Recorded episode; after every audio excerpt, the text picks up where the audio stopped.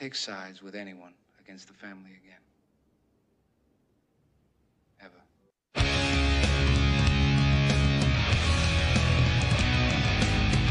Family has the highest value, always stands by you. Gives you strength and backs you up. Will support you in your fight and will never disappoint you.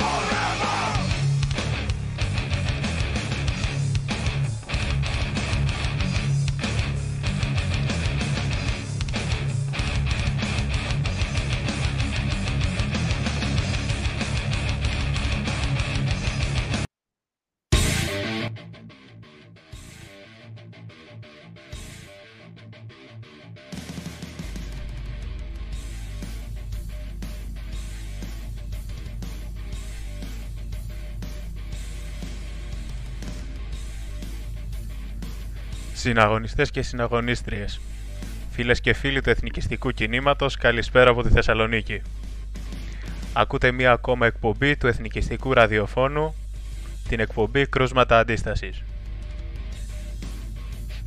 Μία εκπομπή με στόχο την ανάδειξη πυρήνων εθνικιστικής αντίστασης σε ολόκληρη την Ελλάδα και φυσικά, όπως πλέον οι περισσότεροι γνωρίζετε, τον ελεύθερο σχολιασμό της επικαιρότητας πάντα υπό το πρίσμα των ιδεών μας. Υπενθυμίζω ότι από αυτή τη στιγμή, όπως πάντα και για την διάρκεια του πρώτου μέρους εκπομπής, μπορείτε να στέλνετε ζωντανά τα μηνύματα και τα σχόλιά σας μέσω του Twitter συμπληρώνοντας το hashtag που βλέπετε και στην οθόνη σας Χρυσή Αυγή κάτω Παύλα Radio. Και φυσικά επειδή τα ζητήματα που προκύπτουν είναι πολλά και θα το συζητήσουμε σε αυτή την εκπομπή εκτενώς όπως ίσως καταλάβετε από τον τίτλο, σας καλώ να κάνετε όλοι like στην εκπομπή, εγγραφή στο κανάλι, να μοιραστείτε το σύνδεσμο με τους φίλους σας στα κοινωνικά δίκτυα, ενισχύοντας αυτή την προσπάθεια.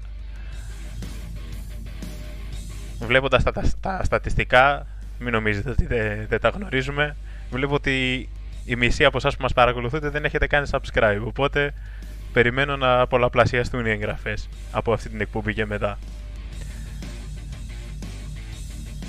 Σήμερα μαζί μου για τη σημερινή εκπομπή Έχω τρεις συναγωνιστές, δύο εκ των οποίων πέσανε για πολλωστή φορά θύματα αυτής της λογοκρισίας και την συναγωνίστρια Εύα, η οποία θα, με θα μας βοηθήσει στο σχολιασμό αυτό που θα αναλύσουμε αργότερα. Μαζί μου επίσης έχω τον συναγωνιστή Άγιο Φωτόπουλο από την Πελοπόννησο. Καλησπέρα συναγωνιστή. Καλησπέρα Στέφανε, καλησπέρα στους συναγωνιστές μας όλους. Και τον συναγωνιστή Χρήστο Χατζησάβα, μέλος της Κεντρικής Επιτροπής του Κινήματος. Καλησπέρα συναγωνιστή. Καλησπέρα από, από εμένα, ευχαριστώ για την πρόσκληση. Οι συναγωνιστές ε, Χρήστος και Άγγις ήταν ε, δύο από τα προφίλ στο Twitter, τα οποία την προηγούμενη εβδομάδα, τρίτη αν δεν κάνω λάθος, ε, δέχτηκαν μια μαζική λογοκρισία. Είδαμε μέσα σε κυριολεκτικά μία ώρα, και μπορεί να λέω και πολύ, να πέφτουν μαζικά τα προφίλ του συναγωνιστή Χρήστου, του, του στρατηγού Παπαθανασίου που είχαμε μαζί μας στην προηγούμενη εκπομπή, το προφίλ αυτής της εκπομπής που ακούτε τώρα, του Χρυσή Αυγή Radio και πολλά ακόμα προφίλ συναγωνιστών. Ε, στις, το κοινό των περισσότερων εξ αυτών των προφίλ ήταν ότι πρώτον ε, παιδείκνυαν μια ξεκάθαρη υποστήριξη προς το κίνημά μας και δεύτερον ήταν κατά κύριο λόγο στελέχη και μέλη του κινήματος που είχαν ε, μια απήχηση διαδικτυακή αλλά και πραγματική. Πρόκειται δηλαδή για μια στοχοποιημένη επίθεση που δεχτήκαμε μετά και την προηγούμενη εκπομπή που είχε αρκετά μεγάλη επιτυχία και αποδοχή από το κοινό εναντίον της ε, φωνής των εθνικιστών. Το γιατί θα το δούμε στη συνέχεια, γιατί ακολούθησαν πολλές περίεργες συμπτώσεις. Πάνω σε αυτό και πριν ακούσω τα πρώτα σχόλια από τους συναγωνιστές, θέλω να συμπληρώσω ότι βρισκόμαστε στο Telegram και στο Viber. Προσκλήσεις μπορείτε να βρείτε στην οθόνη σας και με QR code που μπορείτε να σκανάρετε με το κινητό, έτσι ώστε να ενημερώνεστε ανεξαρτήτως από αυτή τη λογοκρισία που υπάρχει, καθώς επίσης και από τις ιστοσελίδες τη γνωστές στο εθνικισμό.net και το blog του Μετόπου Νεολαίας Θεσσαλονίκης. Πάντα υπάρχουν τρόποι για να ενημερώνεστε. Ποτέ μην εμπιστεύεστε απλά τα social media, είτε αυτά είναι YouTube είτε είναι Twitter. Ε, Καταρχάς, ε, Εύα, λόγος σε σένα και για ένα χαιρετισμό που δεν σε ακούσαμε. Και για ένα σχόλιο, γιατί εσύ είσαι εκτός των social media, έτσι. Καλησπέρα και από μένα σε όλους τους συναγωνιστές. Ε, ναι, εγώ είμαι εκτός των social media, από επιλογή από ένα σημείο και μετά. Ε, και το δικό μου προφίλ όταν είχα, είχε πέσει αρκετές φορές, είχα φτιάξει καινούριο, ξανέπεσε. Είναι πράγματα τα οποία συμβαίνουν γενικότερα, γιατί ε, όσοι τα ελέγχουν όλα αυτά τα μέσα κοινωνικής δικτύωσης, ε, που γνωρίζουμε πολύ καλά τον εθνικό την εθνική τους ταυτότητα, ας πούμε. ναι, ε, δεν θέλουν να ακούνε εθνικές φωνές, ε, έχουν προσπαθήσει να μας φημώσουν με κάθε τρόπο και όσο ήμασταν ε, μέσα στη Βουλή ε, με το να μην δείχνουν τις ε, ομιλίες του αρχηγού και των υπολοιπών στελεχών και βουλευτών του κινήματος, ε, με το να ρίχνουν στη συνέχεια μαζικά τα προφίλ στο facebook, στη συνέχεια στο instagram. Τώρα φτάσαμε και στο twitter, το οποίο υποτίθεται ότι ήταν ένα μέσο περισσότερο ελεύθερο προς όλες τις ιδέες, αλλά θεωρώ ότι οι εχθροί μας βλέποντας πως ε, δεν ε, έχουμε σταματήσει τη δράση μας μετά από όλες αυτές τις διώξεις που έχουμε υποστεί. Ε, προσπαθούν με κάθε μέσο να, ακόμα και τώρα, μετά από όλα όσα έχουν γίνει, ε, να μην ακουγόμαστε πουθενά. Συναγωνιστή Άγιε, είσαι από τα θύματα που έχει χάσει πολλά προφίλ σε όλα τα social media και στο Twitter και στο Instagram και αλλού από ό,τι έχω καταλάβει. Έχεις κάποιο σχόλιο εσύ, τώρα θα μου πεις συνηθισμένα τα βουνά στα χιόνια από την πλευρά σου. Συναγωνιστή Στέφανε, μέχρι πριν από λίγους μήνες, τον Οκτώβριο περίπου δηλαδή, πιστεύαμε ότι το Twitter ήταν, ε, μας φιλοξενούσε ελεύθερα και μπορούσαμε να γράφουμε τα πιστεύω μας. Εντάξει, το Facebook από το 2013 και μετά το πήρε 100 βόλτα, το Instagram δεν το συζητάμε, χιλιάδες προφίλ. Αλλά από τον Οκτώβριο ε, έπε- ξεκίνησαν να πέφτουν τα προφίλ των ε, συναγωνιστών μας και στελεχών του κινήματος. Πρώτος ε, εξ αυτών ήταν ο αρχηγός μας, ο Ματεόπουλος, ο Παναγιώταρος, η συναγωνίστρια Ζαρούλια και ξαφνικά ξεκινήσαν να πέφτουν και των ε, υπολείπων εξημών.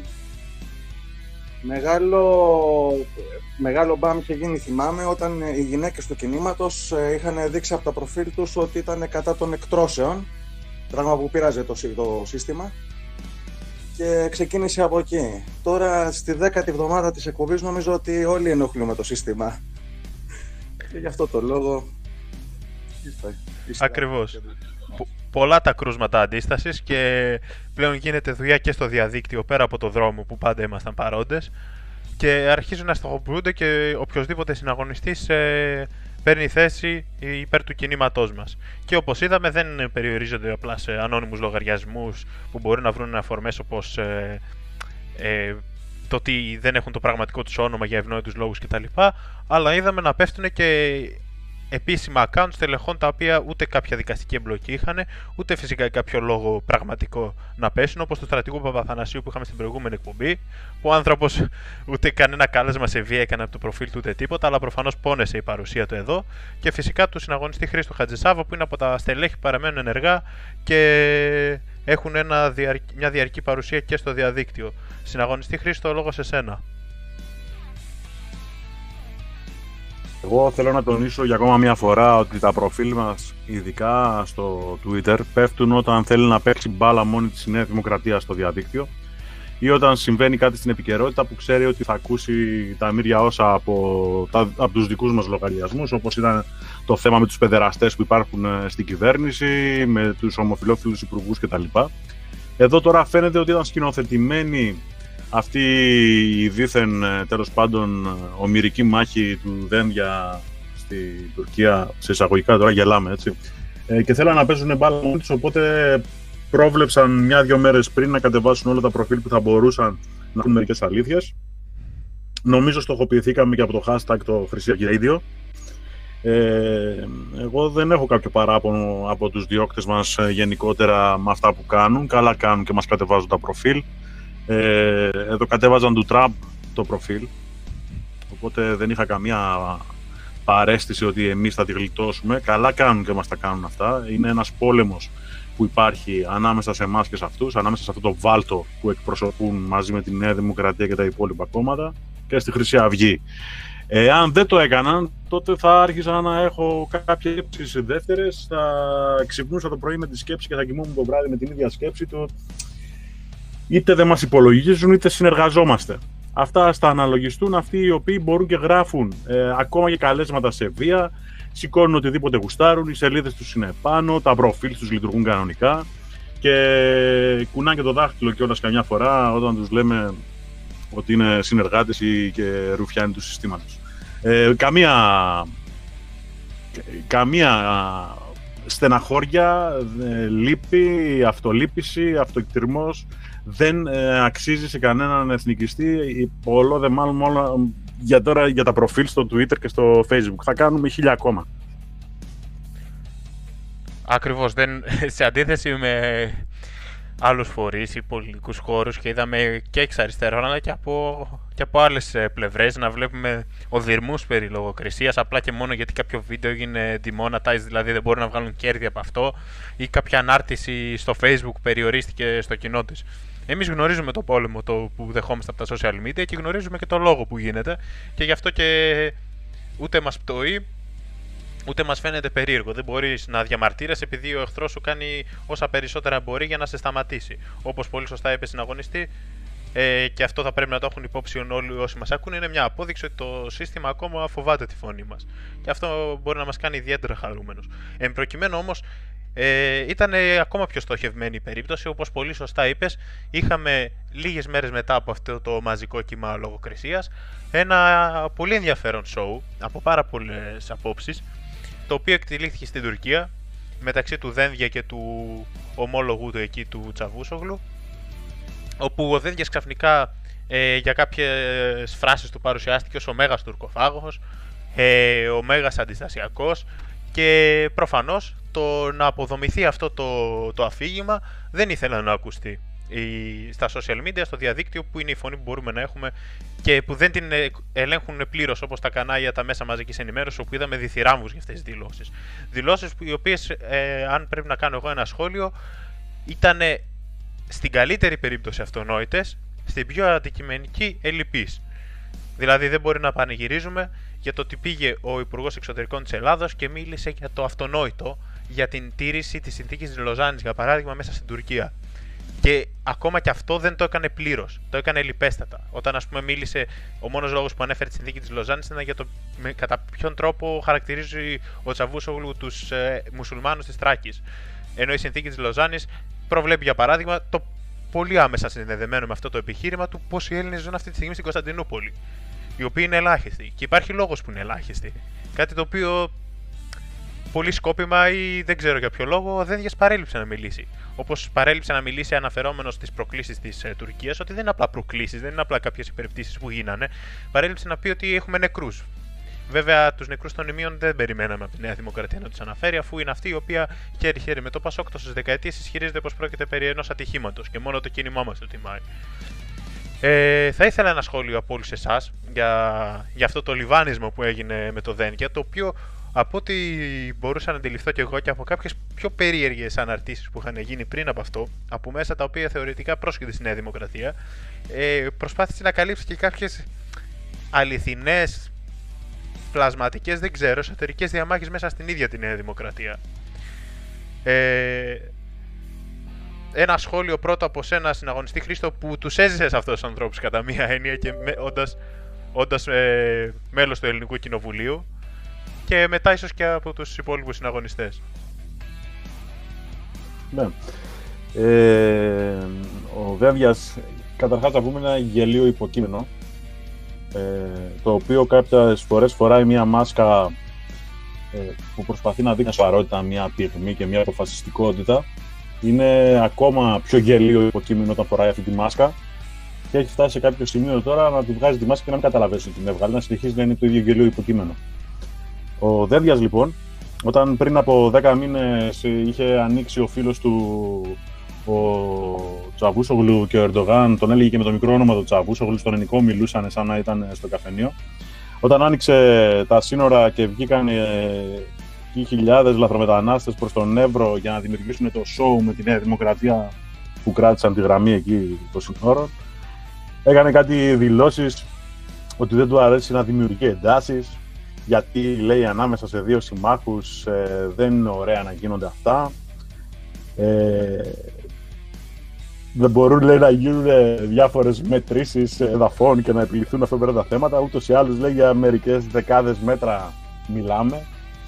Ε, πήγε να κάνει ένα show τώρα στην Τουρκία σαν συμφωνημένο εμένα μου φάνηκε έβλεπες αυτό το γελίο υποκείμενο να προσπαθεί να πει κάτι με σοβαρότητα και πυγμή, το οποίο μπορεί να ήταν σωστό αυτό πέρα που έλεγε μέχρι ενός σημείου, αλλά το φοβόταν τόσο πολύ να μην το παρεξηγήσει ο συνομιλητής του. Τον έβλεπες να, να λυγίζει προς τη μία μεριά το σώμα του, προς την άλλη, να τεντώνεται, να έχει ένα ηλίθιο χαμόγελο, ε, να προσπαθεί να πει και στο τέλος να κλείνει την όλη συζήτηση με το ότι πίνασα πάρα πολύ, πάμε να φάμε.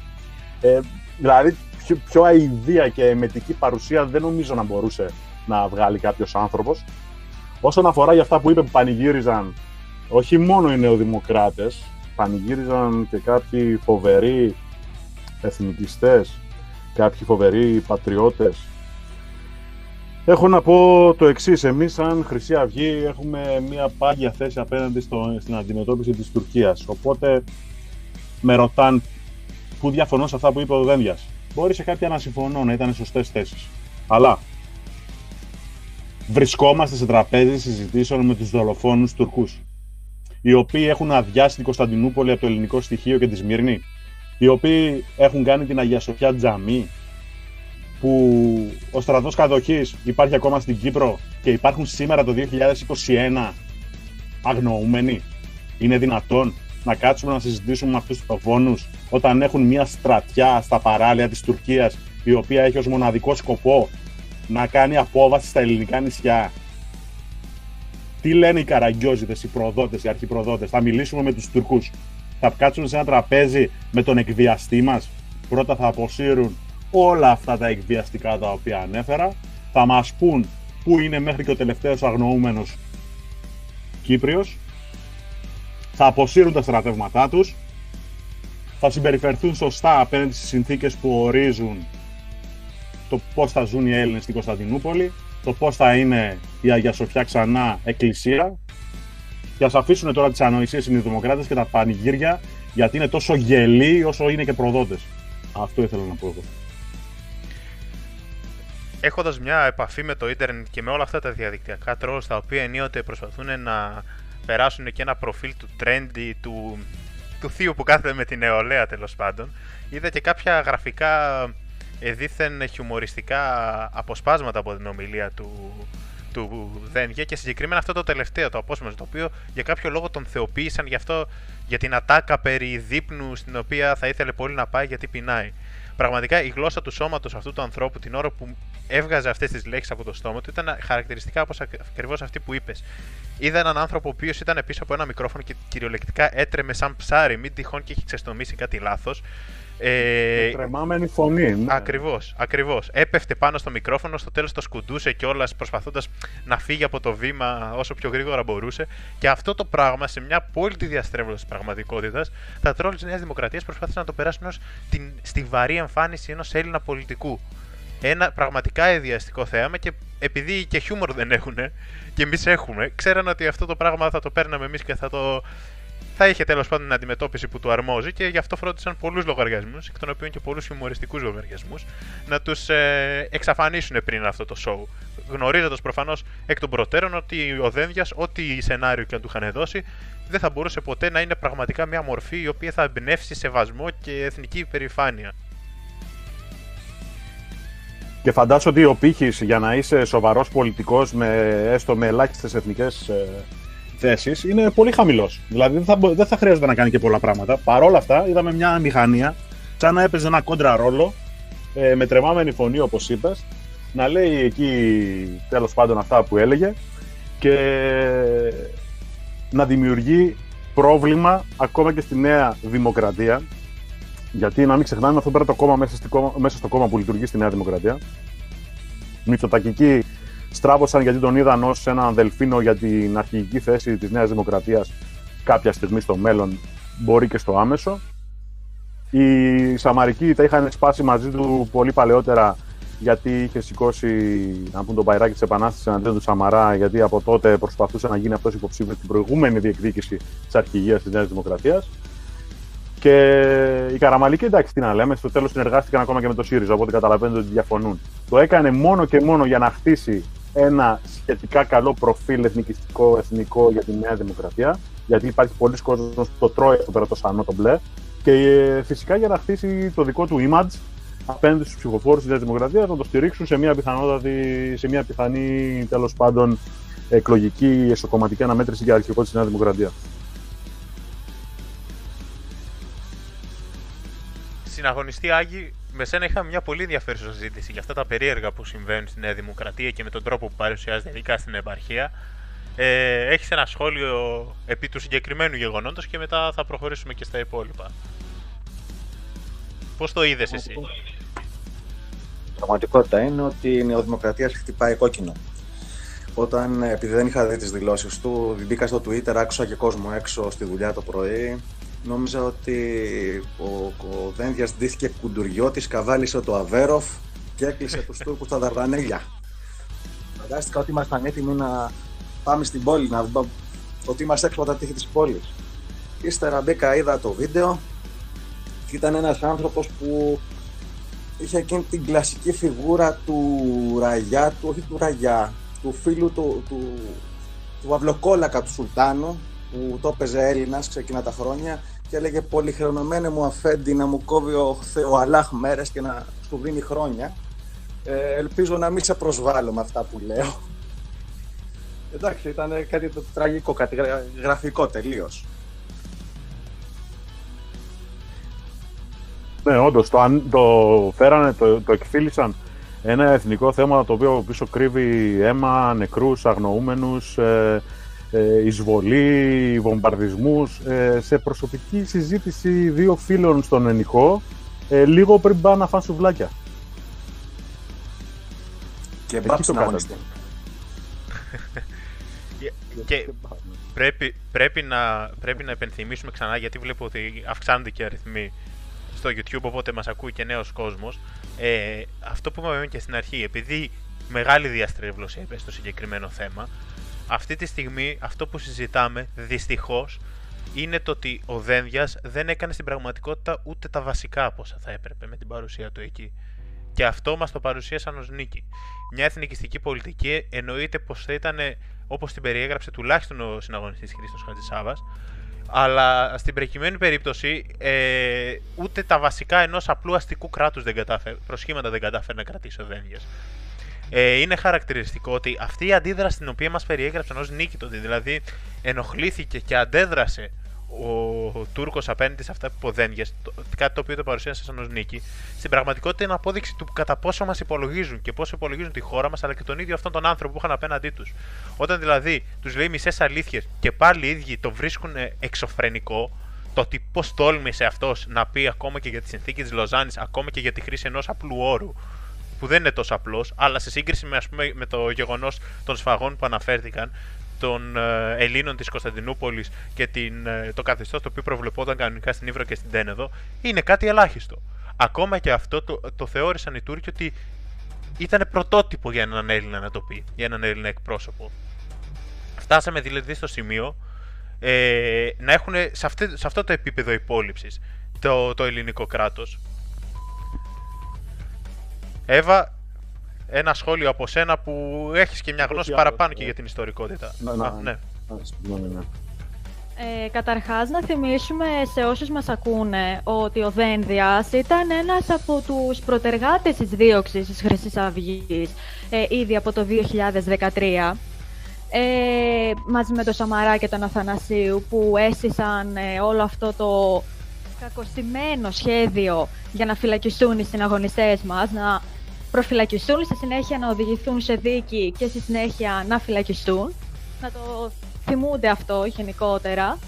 Ε, κατά δεύτερον, ε, η Νέα Δημοκρατία ακριβώς επειδή δεν υπάρχει αυτή τη στιγμή ε, καμία ε, εθνική φωνή μέσα στο ε, κοινοβούλιο, προσπαθεί, προσπαθούν να το παίξουν πατριώτες, εθνικόφρονες, να προσελκύσουν κόσμο, γιατί βλέπουν ότι ε, αρκετός κόσμος έχει αντιληφθεί πως δεν σκέφτονται εθνικά σε καμία περίπτωση. Θα είχαν κάνει τελείως διαφορετικές κινήσεις αν σκέφτονταν εθνικά, όχι εθνικιστικά, εθνικά απλά αν σκέφτονταν.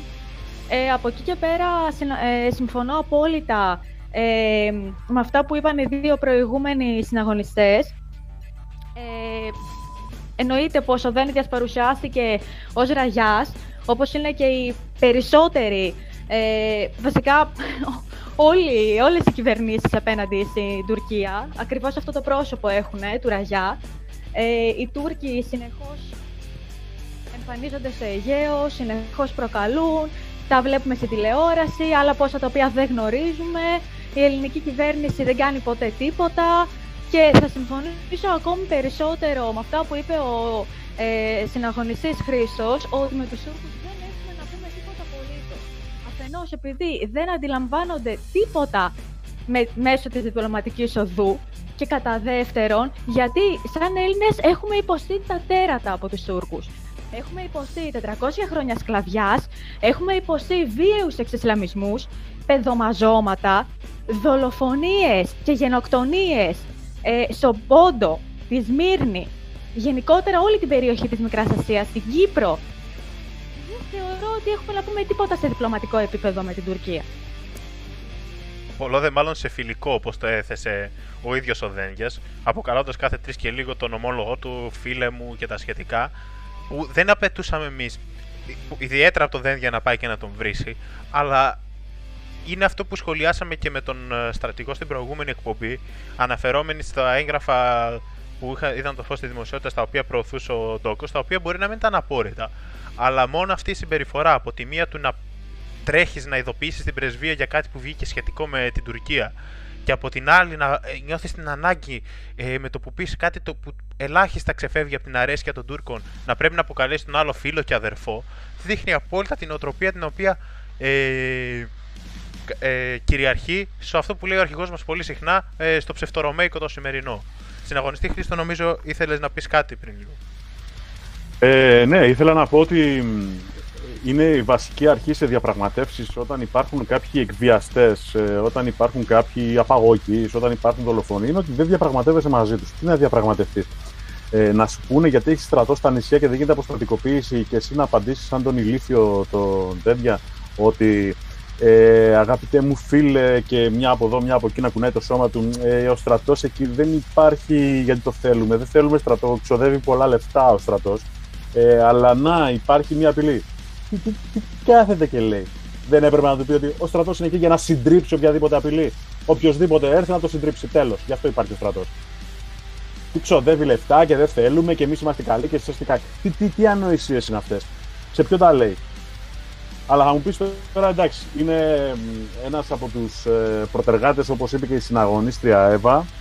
Να προσθέσω εγώ επίσης ότι μαζί με Σαμαρά, Αθανασίου και Δένδια ήταν και ο Βορύδης από τους προτεργάτες, ο οποίος τώρα είναι υπουργός, υπουργός εταιρικών, δεν ξέρω που διάλογο είναι. Ο οποίος παίζει ρόλο και στα θέματα της ε, δίωξης ηλεκτρονικού εγκλήματος, ποιοι κατεβαίνουν λογαριασμοί, ποιοι δεν κατεβαίνουν κτλ. Επίσης, να προσθέσουμε και ένα ακόμα όνομα, δεν χρειάζεται να πω παραπάνω, είναι και ο Σταμάτης, ο οποίος δεν έχει ακουστεί πολύ της Νέας Δημοκρατίας. Ένας από τους κεντρικούς ε, παράγοντες της ε, γενικότερης τέλος πάντων, του γενικότερου σχεδιασμού των διώξεων των Χρυσαυγητών. Ε, ο, ως εκπρόσωπος του Ρότσιλ παρουσιάζεται από κάποιους. Τώρα διάβασα και στο, στο chat που θυμήθηκα, όντως ναι, Φυσικά δεν έχει κρύψει ούτε ο ίδιος τη σχέση που έχει με, κάποιους, με κάποια think tanks όπως λένε τώρα, στο ΕΣΤΑ λέμε εμείς. Ε, και γενικότερα ένα σύστημα που το θέμα της νέας, δεν, δεν το συζητάμε, είναι από τους πλέον νεοταξίδες της Νέας Δημοκρατίας και σε καμία περίπτωση, σε καμία περίπτωση ξαναλέω και πρέπει να τονίσουμε αυτό, δεν πρέπει είτε σε φιλικό είτε σε εχθρικό είτε σε οποιοδήποτε, σε οποιοδήποτε επίπεδο να υπάρχει συνομιλία Ελλάδας και Τουρκίας με κράτος δολοφόνο μέχρι και τώρα, πριν από λίγο καιρό, ε, παρακρατικοί και ένστολοι πετούσαν ε, χημικά και καπνογόνα από την πλευρά της Τουρκίας προς την Ελλάδα τάχα ότι τα πετούσαν οι λαθρομετανάστες. Λίγο καιρό πριν σκότωνε ε, πάλι Αρμένιους ε, μέσω τέλος πάντων του Αζερβαϊτζάν. Πριν από μερικές δεκαετίες σκότωναν πάλι Έλληνες στην Κύπρο. Δεν πρέπει να τα ξεχνάμε αυτά. Δηλαδή δεν πάμε να μιλήσουμε σαν πρόσωπο με πρόσωπο. Μιλάνε τα έθνη. Αλλά το, το χειρότερο είναι ότι αυτό δεν μπορούν να καταλάβουν οι Έλληνες επιτέλους. Οι Έλληνες πολιτικοί αλλά και γενικότερα οι Έλληνες ότι όταν πρόκειται για εθνική πολιτική πρέπει να είναι μία χαραγμένη και να την ακολουθούν όλοι. Οποιαδήποτε ε, λοξοδρόμηση έστω και, και στο παρόν πρέπει να τιμωρείται με θάνατο ως προδοσία θα πρέπει να σκέφτονται οι Έλληνες πολιτικοί στρατηγικοί μας δεν θα είναι σε χρονικό επίπεδο ανθρωπίνου οργανισμού. Δεν σκεφτόμαστε εμείς πάει καλά η φάση όταν είμαστε στην καρέγλα του Υπουργού ή του Πρωθυπουργού. Θα πρέπει να σκεφτόμαστε που κάνουμε τώρα, τι αντίκρισμα θα έχουν 10, 20, 80, 150 χρόνια μετά, 200 χρόνια μετά. Αυτό είναι ένα βασικό στοιχείο που δεν το κατέχουν στην ελληνική στρατηγική, γιατί οι Έλληνες πολιτικοί δεν έχουν καμία να ασχοληθούν για το μέλλον των παιδιών μας, των εγγονών μας και οτιδήποτε άλλο. Μόνο για το πόλεμά της και να πάει καλά η φάση όταν είναι αυτή στην καρέκλα. Αυτό τα λέει όλα. Είναι γενικά χαρακτηριστικό της ελληνικής πολιτικής αυτή και του πολιτικού συστήματος του μεταπολιτευτικού ολόκληρο. Το ότι οποιοδήποτε έρχεται στην εξουσία, το πιο μακριά το οποίο μπορεί να δει είναι οι επόμενες εκλογές και το πόσο θα μπορέσει να, μέσω αυτών να κρατήσει τον όποιο μισθό, την όποια θέση κτλ. Και αυτό βεβαίως έχει σοβαρό αντίκτυπο στο οτιδήποτε μπορεί να κάνει ένα κράτος. Και είναι και μια από τις μεγάλε. Παραδέχτηκε ο Καραμαλής συναγωνιστή. Να σου πω, έχει παραδεχτεί ο Καραμαλής ότι είχε κάνει συνεννόηση με τους Τούρκους να γίνει δίθεν απόβαση, δίθεν χτύπημα για να μπορέσουν να το καθεστώ στην Ελλάδα και όλα. Δηλαδή ότι ε, σε, σε, σε, τι βαθμό προδοσία έχουν φτάσει να παραδέχονται ότι ναι, το είπαμε αυτό, αλλά είχαμε πει ότι θα γίνει δίθεν εισβολή και μετά έπαιρνα τηλέφωνο στους Τούρκους και στους Αμερικανούς και δεν μου σηκώναν το τηλέφωνο. Μιλάμε για τέτοιες γελιότητες. Αυτόν τον άνθρωπο τον φέρανε μετά στα σωτήρα στην Ελλάδα, το ψήφισαν πόσες φορές σε εκλογές και τώρα τον, τον, τον, τον, Καραμαλή. Τον Καραμαλή, ο άκουγα τις προάλλες που ήταν συναγωνιστής για ένα link για τον Ρένο Αποστολίδη που έλεγε για τις βιογραφικά τους και έλεγε ότι έσπευσε ο Καραμαλής ε, να πάει να βοηθήσει το στρατό της Ελλάδας όταν ε, εισέβη ο Γερμανία. Ε, τι έσπευσες ρε μεγάλα πούμε. Αφού ήρθαν τα χαρτιά μας και όλες τις 48 ώρες αναγκαστικά έπρεπε να δρώσουμε τις γραμμές. Τι είναι γραφικά τους; Ε, κάπως έτσι σαν που έκανα δεν διασπροχτές ε, έχουμε κάποια. Δεν ξέρω αν ακούνε και οι, ο συναγωνιστής Άγος και η συναγωνίστρια Εύα, γιατί εμένα μου κάνει κάποια παράσταση στον ήχο του συναγωνιστή Χρήστου. Μήπως είναι θέμα της σύνδεσής του. Ναι, και εμένα μου έκανε λίγα παράστατα όσο μιλούσε ο συναγωνιστής. Ναι, κάνει κάποιες διακοπές, μάλλον είναι θέμα του ίντερνετ. Με λίγα λόγια τζάμπα. Όχι, όχι, ακούστηκαν. Απλά έχει κάνει. Τζαμπαντάλεγα. όχι, όχι. Τα, ακούστηκαν. Νομίζω νομίζω έγιναν απόλυτα κατανοητά. Απλά υπήρχαν κάποιες διακοπές, ελπίζω να μην χειροτερέψουν απλά. Ε... Αν δεν έχουμε. Το θέμα του Δέντια νομίζω το έχουμε καλύψει. Αναφερθήκαμε και στις ε, δηλώσεις παλαιότερες που είχε κάνει για λίγες δεκάδες μέτρα όσον αφορά τον Εύρο κλπ. Ε, αναφερόμενος σε πιθανές καταλήψεις εθνικού εδάφους από τους Τούρκους. Ε, αν δεν έχουν ε, οι συναγωνιστές να σχολιάσουν κάτι περαιτέρω, νομίζω μπορούμε να προχωρήσουμε και σε ένα άλλο θέμα πριν το, το διάλειμμα στο μέσα της εκπομπής μας. Συναγωνιστές, Άγγι και Εύα, κάποιο σχόλιο; Ε, νομίζω, δεν είμαι απόλυτα σίγουρη, ε, σε σχέση με αυτό που είπε ο συναγωνιστής ε, Χρήσος, ότι θα πρέπει κανονικά να υπάρχει θανατική καταδίκη σε αυτούς που πουλάνε την πατρίδα μας, νομίζω ότι υφίσταται ακόμα ε, ότι δηλαδή με βάση το Σύνταγμα, εάν κάποιος ε, έχει ε, μια πολιτική αντεθνική και προδοτική, ε, νομίζω ότι ισχύει ακόμα. Σε περιπτώσεις εθνικής προδοσίας, νομίζω ότι είναι η μοναδική περίπτωση στην οποία ισχύει με βάση το τωρινό Σύνταγμα η θανατική ποινή. Αλλά δεν είμαι απόλυτα σίγουρη. Πρέπει να ισχύει, ασχέτως που ποτέ φυσικά δεν έχει πραγματοποιηθεί. Ναι, το έχω δει. Ισχύει, απορώ πάντως πώς δεν μας δικάσανε 20 του Οκτώβρη σε, σε θάνατο. απορώ. Αν είχαν δηλαδή αυτή τη δυνατότητα και τους ξέφυγε. Μέγα λάθος. Θέλουν ναι, μα κάθαρο έτσι. Έχουν, έχουν βάλει τους συναγωνιστές μέσα στη φυλακή. Έχουν πολύ λιγότερα δικαιώματα από όλους τους άλλους. Έναν απλό φυλακισμένο ή οτιδήποτε άλλο ε, δεν τους αφήνουν να έχουν πρόσβαση ούτε καν σε επικοινωνία εκτός από κάποιους συναγωνιστές που έτυχε να είναι το πόστο που ανέλαβαν δίπλα σε τηλέφωνα και μιλάνε από το πρωί μέχρι το βράδυ στο τηλέφωνο. Δίνουν συνεντεύξεις, ε, λένε διάφορα. Το συναγωνιστές εντός εισαγωγικών συγκεκριμένη περίπτωση και όποιος κατάλαβε, κατάλαβε για να μας λένε και διχαστικούς πάλι κάποιοι στο chat. Ε, Όπως γράφει κάποιος ένας φίλος στο chat του YouTube αυτή τη στιγμή, ναι, τελικά αυτά τα στούντιο θέλουν αναβάθμιση μάλλον. Περιμένουμε ακόμα τη τελευταία παρτίδα από Ρούβια, από τη Ρωσία, που μας λέγανε ότι τα παίρνουμε και από εκεί. Εφοπλιστές δεν ξέρω, από πολλές μεριές υποτίθεται πως χρηματοδοτούμαστε, αλλά εν τέλει δεν βλέπουμε τίποτα. Συναγωνιστή Άγιοι, έχεις κάτι να προσθέσεις; Και θα περάσουμε σε ένα αρκετά ενδιαφέρον θέμα για λίγο. Ο λόγος σε σένα. Με κάλυψε ο Χήμαρος Χατσισάβας, δεν έχω να πω κάτι. Ήταν, είναι ο λόγος ε, που είμαστε εκτός Βουλής. Μιλώντας λοιπόν για αγωνι... Παρακαλώ. Ε, εσύ, Χριστό, Ε. είσαι το παράδειγμα που είμαστε εκτός Βουλής. Είναι οι δικοί μας που λείπουν από το κοινοβούλιο. Αυτό εννοώ. Χάσαμε τα ποσοστά μας. Κατάλαβα. Σε ευχαριστώ, συνάδελφε. Ε, Μιλώντας λοιπόν για αγωνιστές εντός ή εκτός εισαγωγικών και για διάφορες περίεργες φιγούρες που εμφανίζονται συχνά, ε, είχαμε ένα πολύ ωραίο άρθρο το οποίο ανέβηκε ε, στο εθνικισμό.net τις προηγούμενες ημέρες και θέλω να κάνω μια σύντομη αναφορά σε αυτό, μόνο και μόνο γιατί πολλοί θύχτηκαν. Και αν θέλουν οι συναγωνιστές, ας το σχολιάσουν για αυτή πριν προ- περάσουμε στο διάλειμμα. Ένα άρθρο το οποίο ουσιαστικά ήταν α- αναπαραγωγή ενός αντίστοιχου αγγλικού, αγγλόφωνου μάλλον άρθρου, μιας εθνικιστικής ιστοσελίδας, του nationaljustice.com, όπου αποκάλυπτε κάποια έγγραφα που δείχνανε τακτικές τι οποίες ξένες υπηρεσίες της Βρετανίας και της Αμερικής χρησιμοποιούν προκειμένου να διεισδύσουν μέσα στη τάξη των εθνικιστών, να προκαλέσουν διασπάσεις και αποχωρήσεις ακόμα. Μερικές από αυτές τις τακτικές αναλύονται ε, επιλέξει όπως αναφέρονται στα έγγραφα. Μπορείτε να βρείτε αυτό το άρθρο και στο εθνικισμό.net με τις πηγές του και στο blog του Μετώπου Νεολαία Θεσσαλονίκης. Για οποιονδήποτε αμφιβάλλει, είναι έγγραφα τα οποία είναι δημόσια αναρτημένα πλέον. Και συνέχιζε με μια αναφορά η οποία επίσης γινόταν ε, από το συγκεκριμένο site ε, από έμπειρους συναγωνιστές. Νομίζω ένας εκ, των αυτο- εξ αυτών που θα γραφούν στην συγκεκριμένη στο σελίδα είναι ο Νίκ Γκρίφιν, ε, εθνικιστής με δεκαετίες αγώνα στο, στο Ηνωμένο Βασίλειο, αναφερόμενα σε ομάδες οι οποίες είχαν προκύψει στη χώρα του, δίθεν αυτόνομες εθνικιστικές, οι οποίες περιέργως ε, με το που εμφανίστηκαν, ο μόνος τους ρόλος ήταν να χτυπήσουν κόμματα εθνικιστικά κινήματα τα οποία είχαν πολιτικές και εκλογικές επιτυχίες.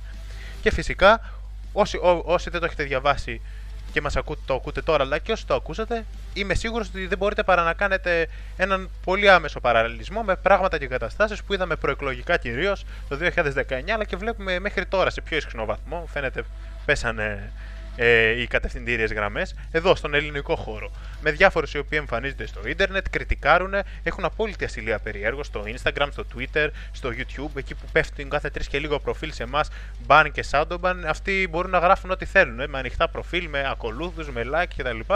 Και φυσικά παρόλα αυτά έχουν τόσους ακόλουθου, αλλά δεν βγάζουν κανένα στον δρόμο. Μπορεί να βγουν μέχρι τριάδες, άντε τετράδες το πολύ αυτό είναι κάτι το οποίο πρέπει να φέρεις υποψίες. Όπως γράφεται και στο άρθρο, μπορεί να πρόκειται για ομάδες οι οποίες ε, έχουν καλές προθέσεις τα άτομα που βρίσκονται σε αυτά. Μπορεί να ξεκινούν οργανικά, δηλαδή αυθόρμητα, αλλά εν τέλει υπάρχουν πολύ συγκεκριμένοι σκοποί προς τους οποίους μπορεί να σμπρώχνονται από κέντρα εξουσίας.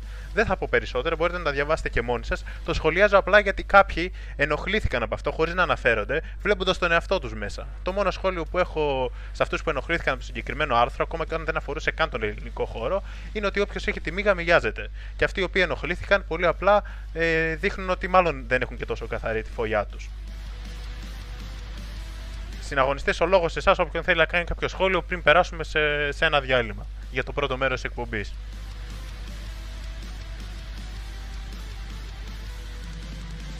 Ε, Α σχολιάσω εγώ αφού δεν βλέπω κάποιο συναγωνιστή.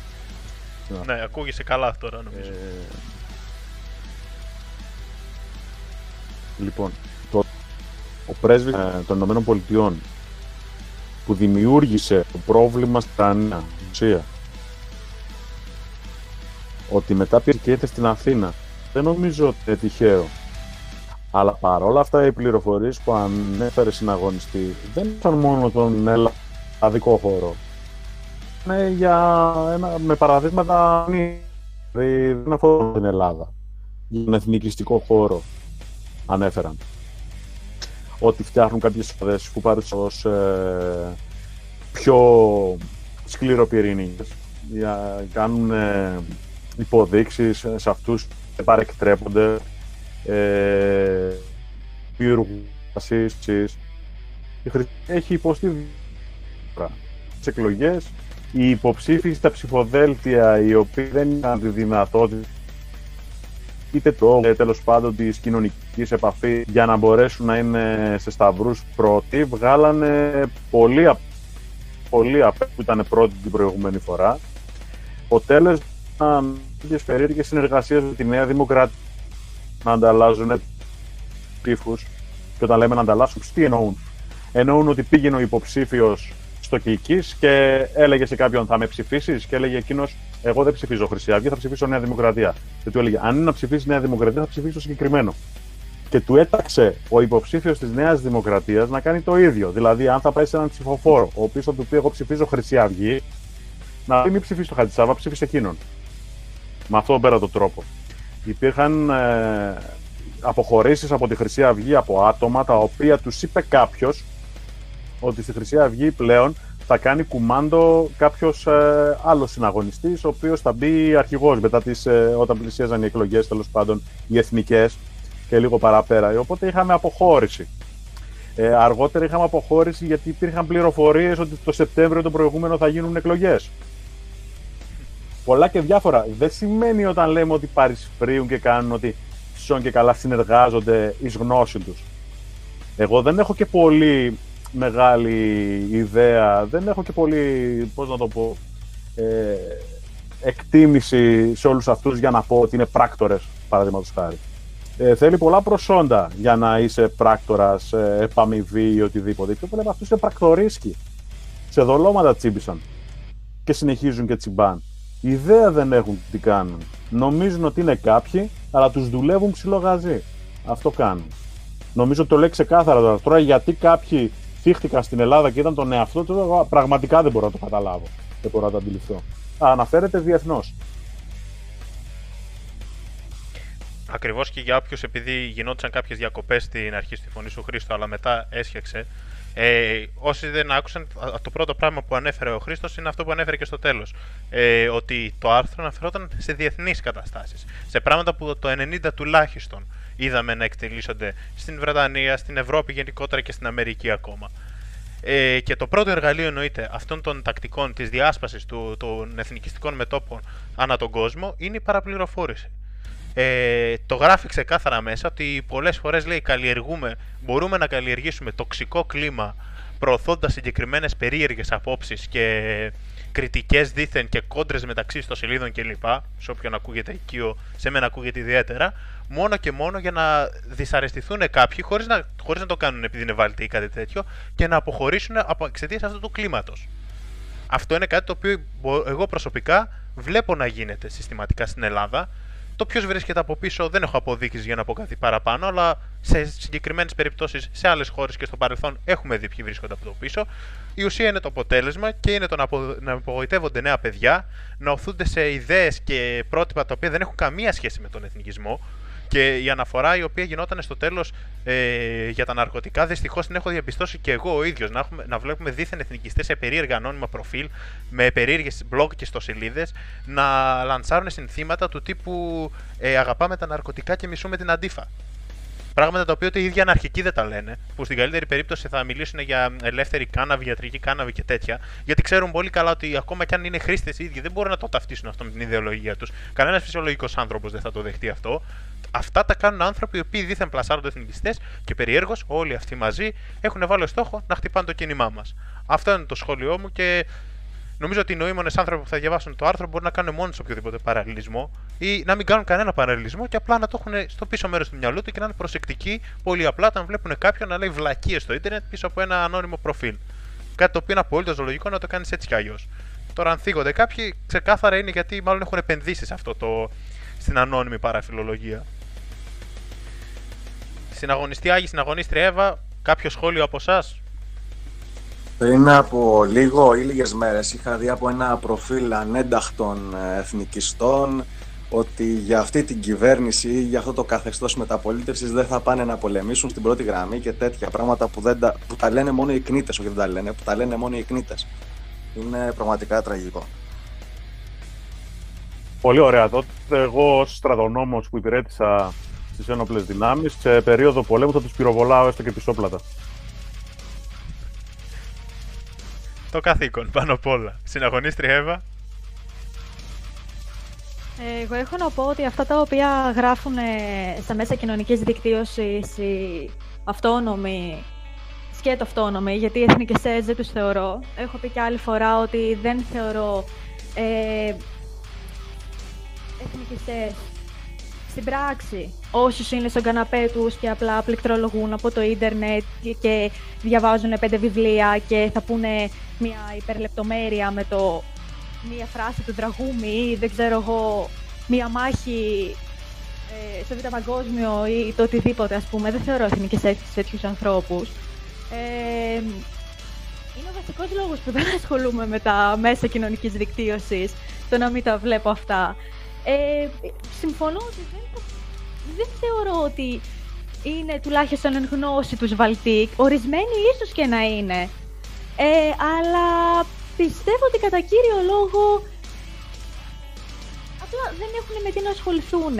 Είναι λίγο περιορισμένης νοητικής ε, δυνατότητας, ας πούμε. Δηλαδή δεν θεωρώ ότι θα μπορούσαν να είναι πράκτορες. Θα έπρεπε να έχουν κάποια στοιχειώδη χαρακτηριστικά για να είναι πράκτορες. Αλλά σε καμία περίπτωση δεν είναι εκφραστές των ιδεών του εθνικισμού, ε, οι οποίοι δεν είναι μόνο θεωρία, είναι και πράξη. Και η πράξη των εθνικιστικών ιδεών φαίνεται μόνο στο κίνημα της Χρυσής Αυγής, πουθενά άλλου. Αντικειμενικά δηλαδή, πέρα από το ότι ανήκουμε σε Χρυσή Αυγή, δεν έχουμε δει τίποτα πρακτικό, ε, εθνικιστικό, ε, από οποιονδήποτε άλλο φορέα. Δεν, δεν μπορούν να μιλάνε για εθνικισμό επειδή διαβάσανε πέντε βιβλία ή επειδή πιανε πέντε μπύρες και φορέσανε αρβίλες, ας πούμε. Και. Προσωπική μου γνώμη τουλάχιστον. Όλα αυτά νομίζω απαντιόνται με την πολύ απλή φράση ότι. Με την πολύ απλή φράση πράξεις, ε, όχι λόγια. Όταν κάποιος βλέπει ότι είναι μόνο λόγια και δεν κάνει πράξεις, κάτι πάει στραβά. Με οποιονδήποτε τρόπο. Η θελημένα θέλει, τα έμεσα άμεσα, κάτι πάει στραβά. Οποιοδήποτε θέλει να κρίνει μπορεί απλά, πολύ απλά να δει το έργο που παράγει ο καθένας. Και αυτό είναι το σημαντικό και μία ακόμα συμβουλή προς τα νέα παιδιά που μας ακούνε και οποιοδήποτε αντιδράσει πολύ απλά αποκαλύπτει ότι είναι ε, ξεκάθαρα προβληματικός, αν όχι βαλτός. Κινήματα και δράσεις δεν γίνονται μέσω του ίντερνετ. Ειδικά μέσω ανώνυμων ανθρώπων που θα, που θα, βρείτε, θα, βρήκε, θα βρείτε συγγνώμη, στο τάδε κοινωνικό δίκτυο ή στο hipsy chat.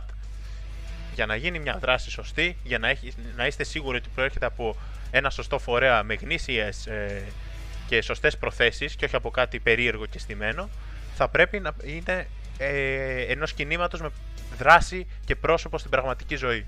Όχι από ένα διαδικτυακό chat ανώνυμο, όχι από ένα περίεργο προφίλ το οποίο εμφανίστηκε ξαφνικά στο Instagram, για παράδειγμα. Αυτά από μένα. Σε αυτό το σημείο θα περάσουμε ε, σε ένα σύντομο μουσικό διάλειμμα. Στο επόμενο μέρος εκπομπής μας θα σχολιάσουμε, θα, θα δείξουμε μία από τις δράσεις. Γιατί μιλάμε για δράσεις και για έργο που γίνανε αυτή τη βδομάδα. Κάθε εβδομάδα έχουμε να δείξουμε δράσεις περί έργος ή εξαφανισμένη Χρυσή Αυγή. Και θα μιλήσουμε γενικότερα για το περιεχόμενο και το θέμα αυτής της δράσης σε μια ευρύτερη συζήτηση σχετικά με τα κοινωνικά και οικονομικά. Ε, τις οικονομικές συνέπειες που μπορεί να έχουν τα φαινόμενα αυτά. Το τραγούδι που ακολουθεί είναι μια αγγλόφωνη μπαλάντα ε, από το εξωτερικό εθνικιστική. Είναι ένα αφιέρωμα σε, στο μαζάνθρωπο που προωθεί το καθεστώς, στο μαζάνθρωπο που, στον οποίο θέλει να σας μετατρέψει ε, όχι μόνο η κυβέρνηση, αλλά ε, ένα κατεστημένο διεθνιστικό για να υπηρετείτε αυτό για το οποίο δεν φτιαχτήκατε να υπηρετείτε σε 5 λεπτά είμαστε και πάλι μαζί. Για αυτό το πεντάλεπτο θα έχετε δυνατότητα μέχρι αυτό το πεντάλεπτο να αποστείλετε και τις τελευταίες σας ερωτήσεις, τις οποίες θα σχολιάσουμε με τον συναγωνιστή Χρήστο και τους υπόλοιπους συναγωνιστές στο δεύτερο μέρος τη εκπομπής.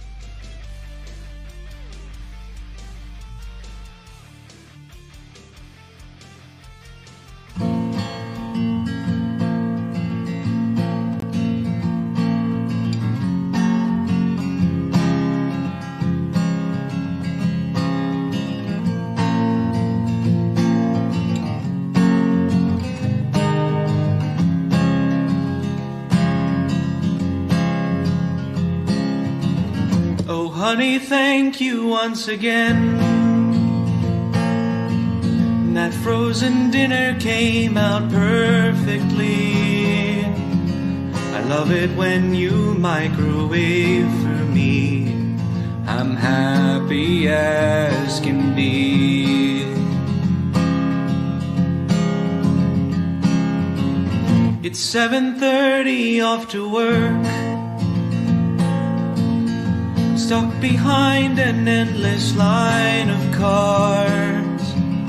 I wish I didn't have to go so far. I'm happy as can be. No one told me that life was ever easy. No one said it'd be this hard try, to come off light and breezy. Play another round, take another card. I'm happy as can be.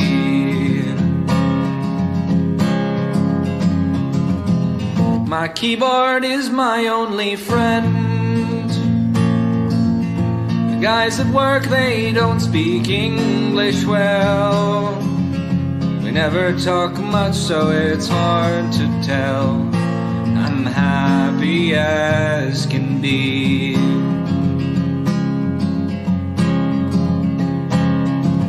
Eight hours in this sullen room. I'm wearing khakis that don't fit me right. At least I made it and my collar's white.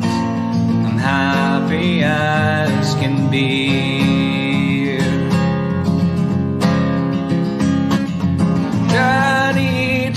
Me that life was what you made it.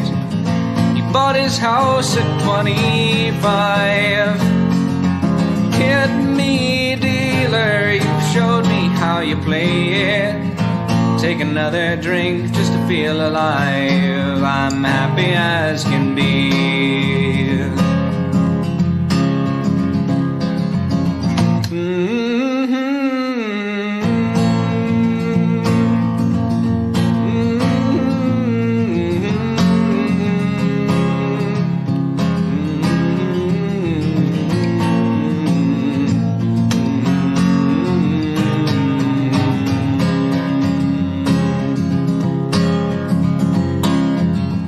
I send my daughter off to school.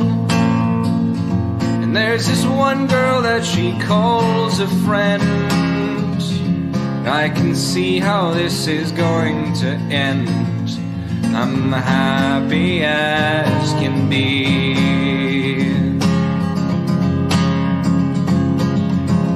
I didn't make the football team. Graduated with a 4.0. But where did my sense of a purpose go? I'm happy as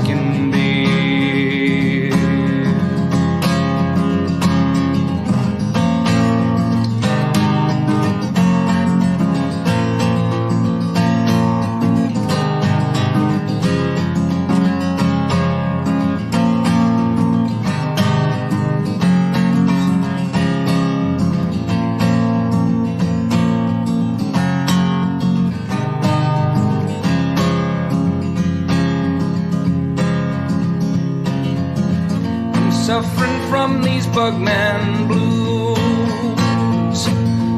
Doing everything they told me to. Ever think that they would lie to you? I'm not as happy as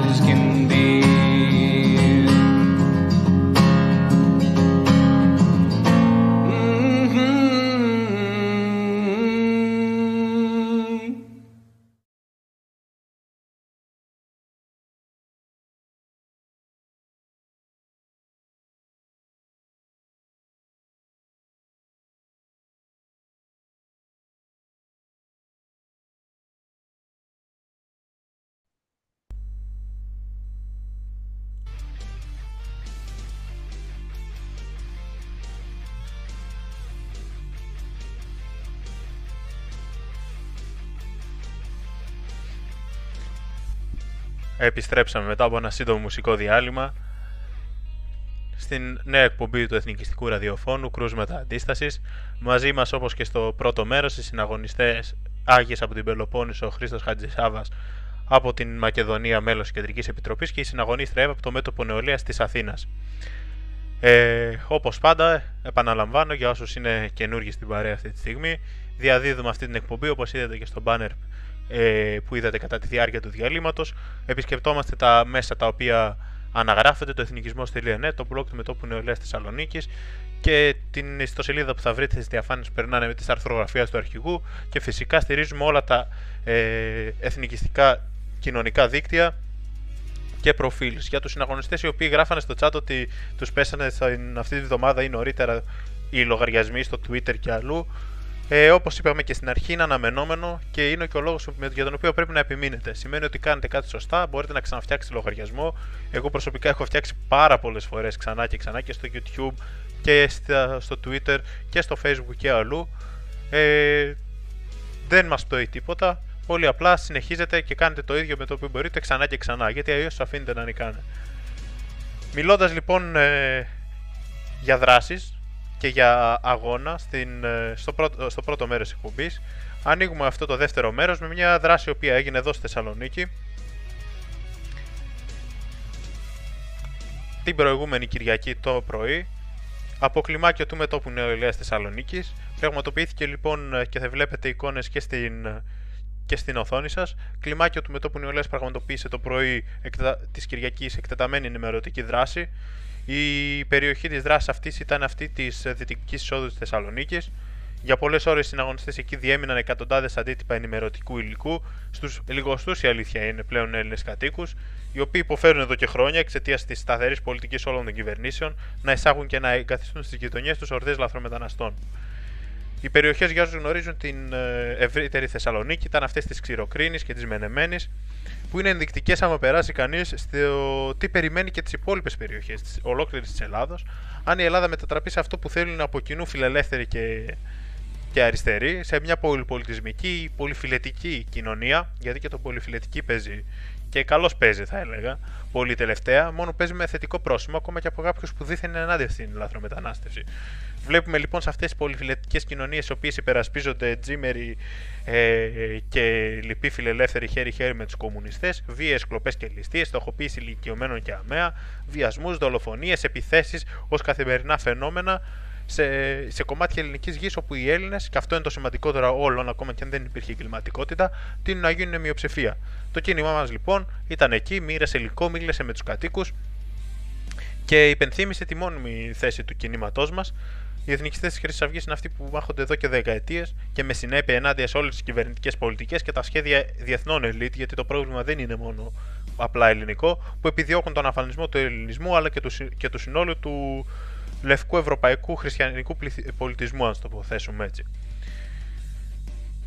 Είχαμε τη χαρά και έχουμε τη χαρά να έχουμε μαζί μας την νεολαία ακόμα και σε αυτές τις ε, περίεργες ε, περιόδους, δύσκολες για τον εθνικισμό, δύσκολες και για την εθνικιστική δράση και για την ε, επαφή με νέο κόσμο λόγω των περιοριστικών μέτρων. Και με αυτές τις δράσεις και με τις δράσεις που θα ακολουθήσουν που θα είναι ακόμα πιο δυναμικές όσο μπαίνουμε προς το καλοκαίρι, απευθύνουμε αγωνιστικό κάλεσμα προς κάθε Έλληνα, όχι μόνο τους νεολαίους και Ελληνίδα, που δεν θέλει να δει το έθνος του να χάνεται και φυσικά το μέλλον των παιδιών του να καταστρέφεται. Γιατί ο αγώνας μας, σε αντίθεση με τον αγώνα των προεκλογικών άλλων κυβερνητικών και μη, είναι ένας αγώνας, όπως είπαμε πριν, ο οποίος είναι πολύ πιο μακροπρόθεσμος. Εκεί που τελειώνει το ενδιαφέρον των κυβερνητικών ανδρίκελων, αρχίζει ο αγώνας των εθνικιστών. Και αυτό μου δίνει μια αφορμή για να συζητήσουμε σε αυτό το δεύτερο μέρος το μεγάλο αυτό ζήτημα της ε, εισρωής λαθρομεταναστών αλλοφύλων γενικότερα νομίμων εμεί, γιατί τα παιχνίδια του καθεστώτος περί νομιμοποιήσεων και λοιπά είναι περίεργα που και τα έχουμε δει εδώ και πολλές δεκαετίες και θέλω να δώσω πρώτα απ' όλα το λόγο και πάλι στο συναγωνιστή Χρήστο Χατζησάβα που αυτές τις πολιτικές αντιμετώπισε μέσα στο άνδροπο που προέρχονται ή μάλλον φαινομενικά που προέρχονται αυτό της, του ελληνικού κοινοβουλίου, του κατεπίφασης ως ελληνικού. Συναγωνιστή Χρήστο.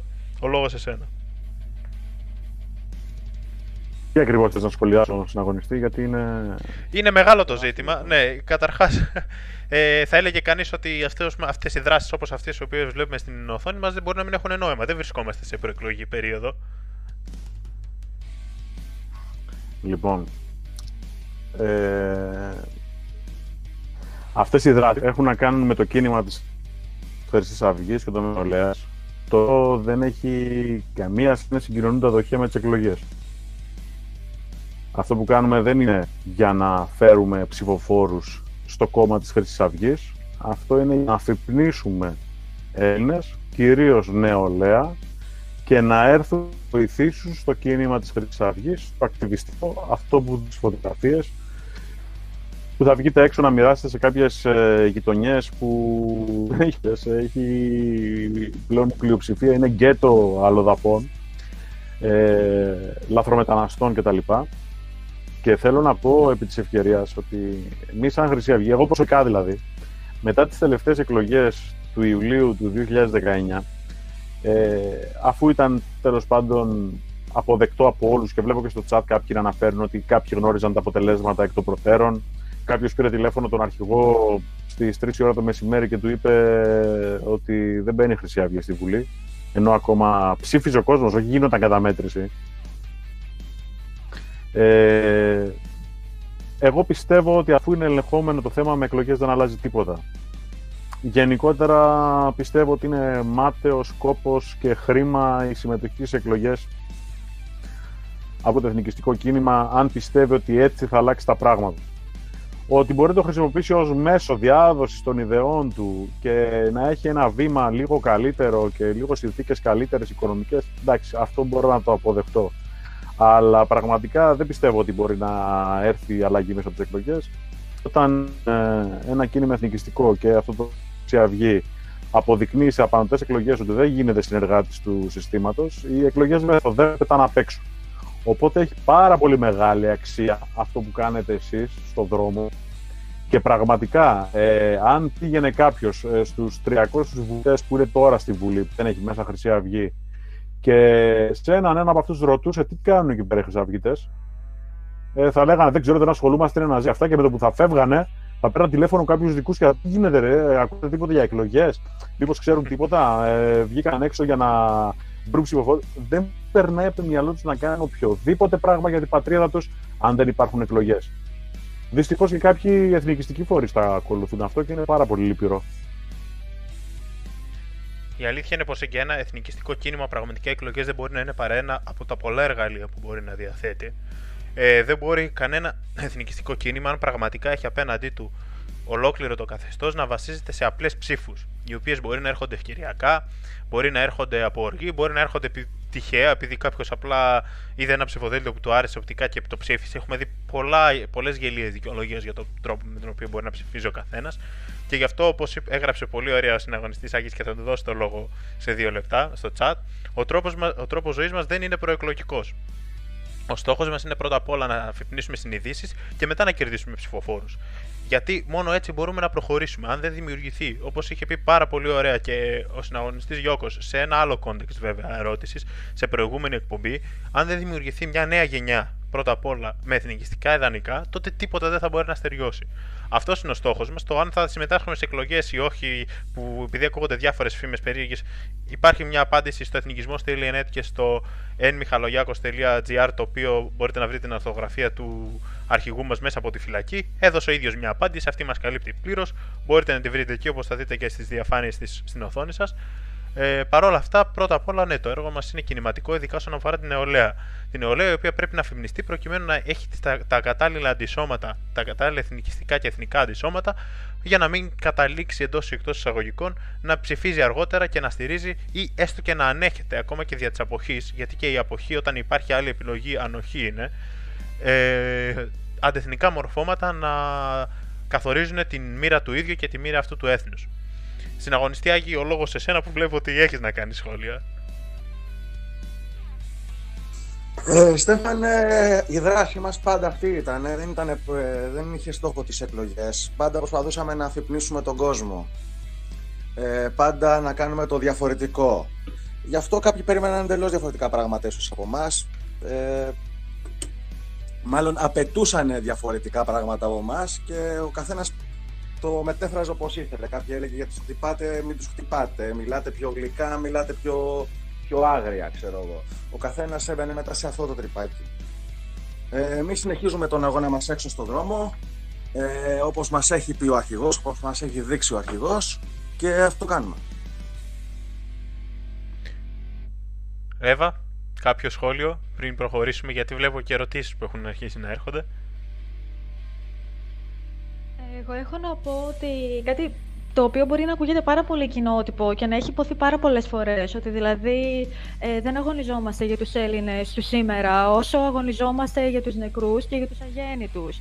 Δηλαδή, σαφέστατα και στόχος ενός εθνικιστικού κινήματος ε, είναι το να ε, λάβει την ε, πολιτική εξουσία κάποια στιγμή, αλλά το θέμα είναι ε, να λάβουμε την πολιτική εξουσία έχοντας δημιουργήσει μια κοινωνία η οποία θα διέπεται από τα ιδεώδη τα οποία πρεσβεύουμε κι εμείς.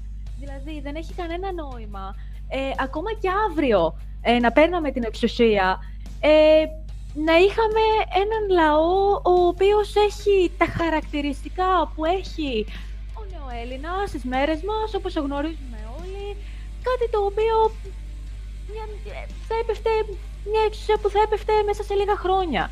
Δηλαδή, στόχος μας είναι να καλλιεργήσουμε ε, την εθνική συνείδηση των Ελλήνων και να δημιουργήσουμε ε, νέους Έλληνες με βάση τα δικά μας ιδεώδη. Όχι να γίνουμε εμείς σαν τους νεοέλληνες προκειμένου να λάβουμε την εξουσία και να κάνουμε τι έχοντας απέναντί μας ένα τέτοιο είδος ανθρώπων. Δεν έχει κανένα νόημα. Πολύ σωστά.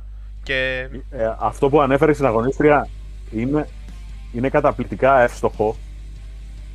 Η αρχή του κακού σε κάθε προσπάθεια ενός του κινήματος πολιτική ε, ξεκινάει από εκεί. Και όχι μόνο πολιτική και επαναστατική ακόμα, έτσι. Δηλαδή η επταετία των συνταγματαρχών ε, ενώ κυβέρνησε 7 χρόνια δεν κατάφερε να καλλιεργήσει η ιδεολογία εθνικιστική. Γιατί εκεί τα λοιπά, τέλος πάντων ε, και αυτά, εγκλωβίστηκε μέσα σε άτομα τα οποία αργότερα αποδείχθηκε ότι ήταν οι καλύτεροι δημοκράτες. Τους ήταν πάνω. Κλείσαν και φυλακή φυσικά. Ε, το ίδιο θα πρέπει να κάνει ένα, για να, μάλλον το ανάποδο θα πρέπει να κάνει ένα εθνικιστικό κίνημα όταν θα κυβερνήσει. Δηλαδή το νόημα είναι να καταφέρει αυτό το παιδί το οποίο θα μπει πρώτη δημο... να περάσει την ε, υποχρεωτική εκπαίδευση και να βγει από το γυμνάσιο και το λύκειο και να είναι ένας κατασταλαγμένος εθνικιστής, ένας πατριώτης ο οποίος θα για την πατρίδα, για την πατρίδα του, θα έχει αλληλεγγύη στην Έλληνα, θα το πώς κοιτάμε εμείς συναγωνιστές και όχι ανταγωνιστές, να μπορέσει να υπάρξει ένα εθνικό κράτος χωρίς να χρειάζεται να υπάρχει καμία Χρυσή Αυγή, κανένας Χατζησάβας ή κανένας οποιοδήποτε άλλος τέλος πάντων, να προσπαθεί να πει τι πρέπει να κάνουμε και τι δεν πρέπει να κάνουμε ως σωστοί εθνικιστές. Είναι πάρα πολύ σημαντικό αυτό. Βέβαια, η δράση υπήρχε σημαντική της Βλέπω να ρωτάνε στα σχόλια για το θέμα το μετανάστευση ενάντια στα ναρκωτικά και όλα αυτά που έκανε η Χρυσή Αυγή πριν το 12 και τα έκανε, όπως στην πλατεία του Αγίου Παντελεήμονος ήταν ε, η επική μάχη που δόθηκε και άμα στο YouTube υπάρχουν από τη μάχη με την αστυνομία που δώσαμε εκεί πέρα με τους κατοίκους που όμως οι κάτοικοι μετά από λίγο καιρό το ξέχασαν αυτό γιατί δεν υπήρχε από πίσω κάποια ιδεολογία. Εμείς πήγαμε εκεί να συνδράμουμε ιδεολογικά σε κάποιους που είχαν απλά μια αντίδραση. Ε, κάποιοι άλλοι συναγωνιστές κάνανε κάτι άλλες ε, τέλος πάντων γραφικότητες και ηλικιότητες να πάνε να διώχνουν Πακιστανούς παραδείγματος χάρη από τα φανάρια επί ο Σαμαρά γιατί φίλε συναγωνιστή Χρυσαυγήτη να διώξεις το πρόβλημα του Σαμαρά από τα φανάρια και να μην το υποστεί ο ψηφοφόρος της Νέας Δημοκρατίας; Γιατί σήμερα εγώ να νευριάζω όταν βλέπω έναν λαθρομετανάστανο να πηγαίνει με το έτσι θέλω και να πλένει τα μπαρμπρίζ από τις γυναίκες και από τα, τα κοριτσάκια και τα αγοράκια που μοιάζουν σαν κοριτσάκια τέλος πάντων ενώ δεν τολμάει να έρθει να πλύνει το δικό μου; Να πάω εγώ να αντιδράσω γιατί να σώσω, όχι θα υποστεί τη συνήθεια της ψήφου του. Θα πρέπει να ξέρουν ότι δεν μπορούν να ψηφίζουν Τσίπρα και Μητσότη και να περιμένουν να ασκηθεί η εθνική πολιτική Μιχαλολιάκου. Για να γίνει η πολιτική της Χρυσής Αυγής θα πρέπει να ψηφίσουν Χρυσή Αυγή. Δεν υπάρχει άλλος τρόπος. Θα πρέπει να γίνει κατανοητό να το εμπεδώ και αν κάποια στιγμή υπάρξει εθνικό κράτος θα πρέπει να κάνει αυτούς τους πολίτες σκεπτόμενους εθνικιστικά και να μην συνεχώ έναν κατηχητή ή κάποιον να του λέει μην κάνεις αυτό είναι λάθος ή μην κάνεις εκείνο γιατί δεν είναι σωστό. Θα ήθελα να σχολιάσω, να πάρω τη σκητάλη από την συναγωνίστρια και τον συναγωνιστή τον Χρήστο. Το γύρισα χρόνια πίσω ότι αυτό που περιγράψαμε ήταν το πώς είχε στήσει το εθνικό του κράτος ο Ιωάννης Μεταξάς το, από το 1936 μέχρι το 1940, 41. Και, φαντα... και δεν τολμάω καν να φανταστώ που θα είχε φτάσει η χώρα αν δεν μας είχε προλάβει ο πόλεμος που μας έβαλαν κάποιοι φίλοι και σύμμαχοι ο Μεγάλη Βρετανία πλευρά. Ακριβώς. Αν η νεολαία μας είχε ιδανικά γαλουφιζόταν από, το, από πολύ μικρή ηλικία, έμπαινε στην αιών, οικειοθελώς, όπως μας έχουν πει ακόμα και αριστεροί του σήμερα, και είχε φτιάξει ένα πολύ δυνατό, πολύ στεβαρό κράτος σε μόλις τέσσερα χρόνια. Ισχύει, ναι, πολύ σωστά. Αυτό το Ισχύει. Η επάνδρωση της πρώτης γραμμής συναγωνιστέ που κατάφερε να κάνει ο Μεταξάς με την ΕΟΝ και με όλους τους υπόλοιπους δεν έγινε τελευταία στιγμή επειδή ξύπνησε το εθνικό συνέστημα των Ελλήνων. Είχε καλλιεργηθεί τα τελευταία τέσσερα χρόνια, όπως αναφέρει ο συναγωνιστής. Αρκεί μόνο μία επίσκεψη να κάνει κάποιος στα οχυρά Μεταξά, να δει με ποιον τρόπο χτίστηκαν τα οχυρά. Γιατί δεν ήταν απλά εκεί πέρα επειδή ήταν τα οχυρά και ήταν κάποιοι οι οποίοι απλά αντιστάθηκαν και δεν ξέρω εγώ τι. Να πάει να δει τις υποδομές με τι τα έβαλαν ας πούμε οι επίδοξοι κατακτητές. Υποδομές οι οποίες πάρθηκαν από τις καλύτερες υποδομές όλων των ευρωπαϊκών φρουρίων. Να πάτε εκεί, δηλαδή για να καταλάβει κάποιος ότι δεν ήταν τυχαία η εποποιία που αποκρούσαμε την ε, βαριά πολεμική μηχανή των Ιταλών ας πούμε και καταφέραμε να από, από αμυνόμενοι να γίνουμε και επιτιθέμενοι. Ε, δεν, δεν ήταν τυχαίο αυτό. Έχει δίκιο ο συναγωνιστής. Έτσι, κατά αναλογία λοιπόν, κατά παραλληλισμό, ε, αυτό που προσπαθούμε και εμείς σήμερα είναι να καταφέρουμε να καλλιεργήσουμε τα ίδια συναισθήματα, την ίδια μαχητικότητα, να τα ξυπνήσουμε ίσως, γιατί ως εθνικιστές θεωρούμε ότι ε, οι Έλληνες πρέπει και οφείλουν και τα έχουν αυτά μέσα τους α, και γι' αυτό παλεύει τόσο έντονα το σύστημα να τα καταπολεμήσει και να δημιουργήσουμε μια γενιά, ένα μέτωπο, ένα, έναν κόσμο ο οποίος θα είναι έτοιμος για αυτή την τελική επίθεση, ας το πούμε εντός εισαγωγικών, για να μην παρεξηγηθούν και κάποιοι, εναντίον του συστήματος, η οποία μπορεί να είναι εκλογική, μπορεί να είναι κοινωνική, το μέλλον θα δείξει, αλλά για να γίνει το οτιδήποτε θα πρέπει να υπάρχει αυτή η κρίσιμη μάζα συνειδητοποιημένων ανθρώπων. Άμα δεν συμβεί αυτό, όσους ψήφους και αν πάρει κανένας ε, περιστασιακά, το καλύτερο που μπορεί να γίνει είναι ένας περιστασιακός ε, δεξιός ΣΥΡΙΖΑ.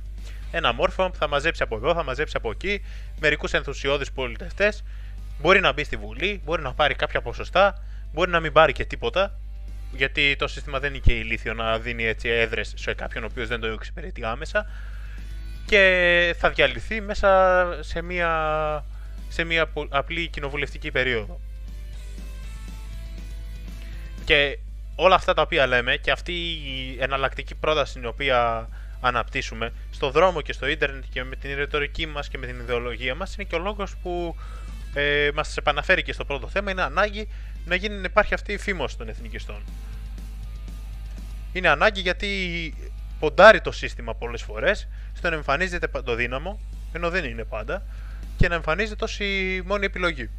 Όταν ε, ο μέσος άνθρωπος είτε έχει πρόσβαση στο διαδίκτυο είτε δεν έχει, ε, δεν αντιλαμβάνεται ότι υπάρχει εναλλακτική, κάποια εναλλακτική σαν αυτή που λέμε εμείς. Το μόνο που μπορεί να σκεφτεί είναι αυτή η αυτιστική προσήλωση σε ποσοστά και εκλογές.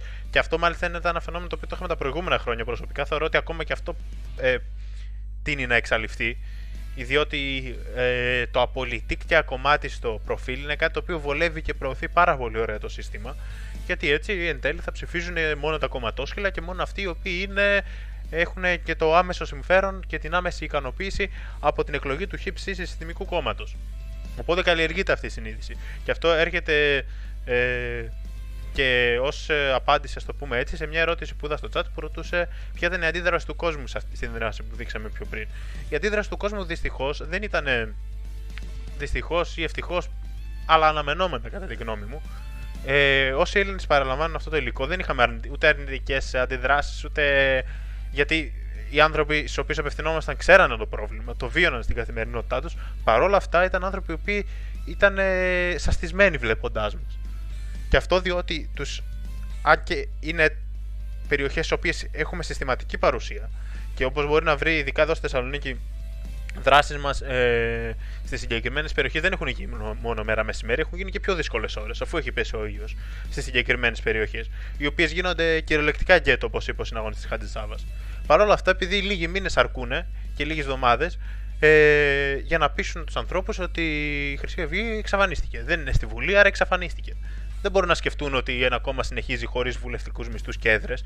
Ή πολλά δε μάλλον ένα κόμμα το οποίο έχει υποστεί όσο έχουμε υποστεί εμείς. Ένα κόμμα με το οποίο διώκεται ποινικά και έχει αγωνιστές και στελέχη μέσα στη φυλακή. Δεν το αντιλαμβάνονται δυστυχώς αυτό και γι' αυτό ήμασταν εμείς εκεί να τους υπενθυμίσουμε ότι εμείς σκεφτόμαστε διαφορετικά από αυτό το οποίο προσπαθούν να τους επιβάλλουν. Και ότι και αυτοί με τη σειρά τους μπορούν να σκεφτούν διαφορετικά και μπορούν να γίνουν κάτι διαφορετικό, μπορούν να γίνουν κάτι καλύτερο. Ω άνθρωποι και ως Έλληνες κυρίως. Μα αυτό, αυτό που αναφέρεις στην αγωνιστή είναι ενοχλητικό, ξέρεις, ε, για τον μέσο Έλληνα πολίτη, για τον μέσο άνθρωπο.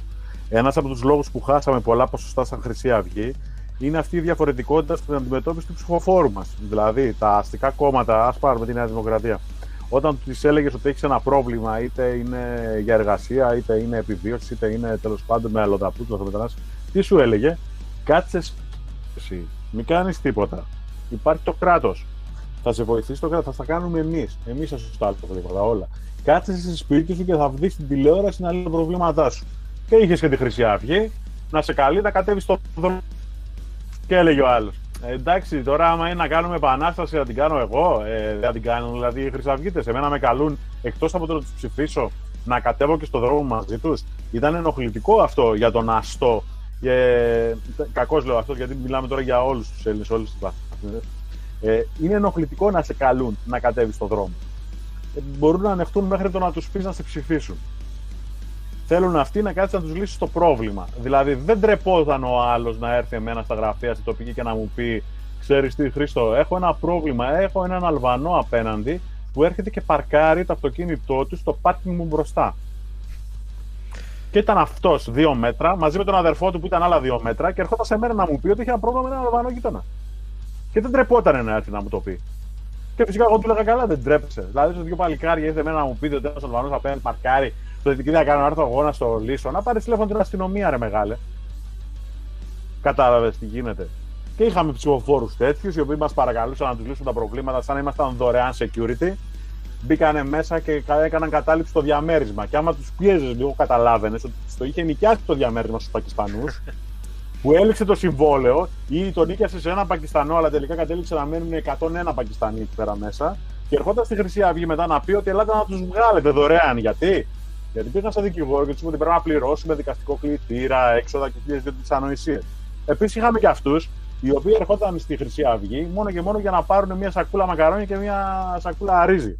Δεν τους κατηγορώ και δεν βγάζω κάτι έναν τους.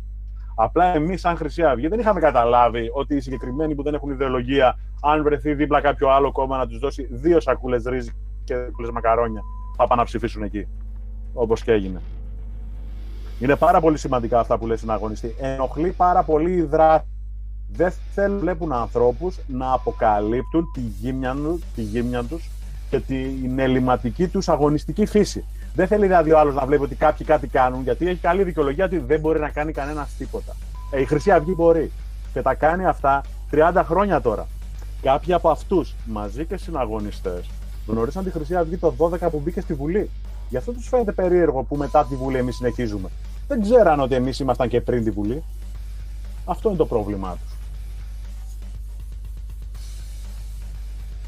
Συναγωνίστρια Εύα, συναγωνιστή Άγη. Ε, αυτό που είπε τώρα ο συναγωνιστής Χρήστος ε, για τα τρόφιμα ειδικά, ε, πραγματικά την ώρα που το είπε, πραγματικά ειλικρινά αυτό σκεφτόμουν εκείνη τη στιγμή.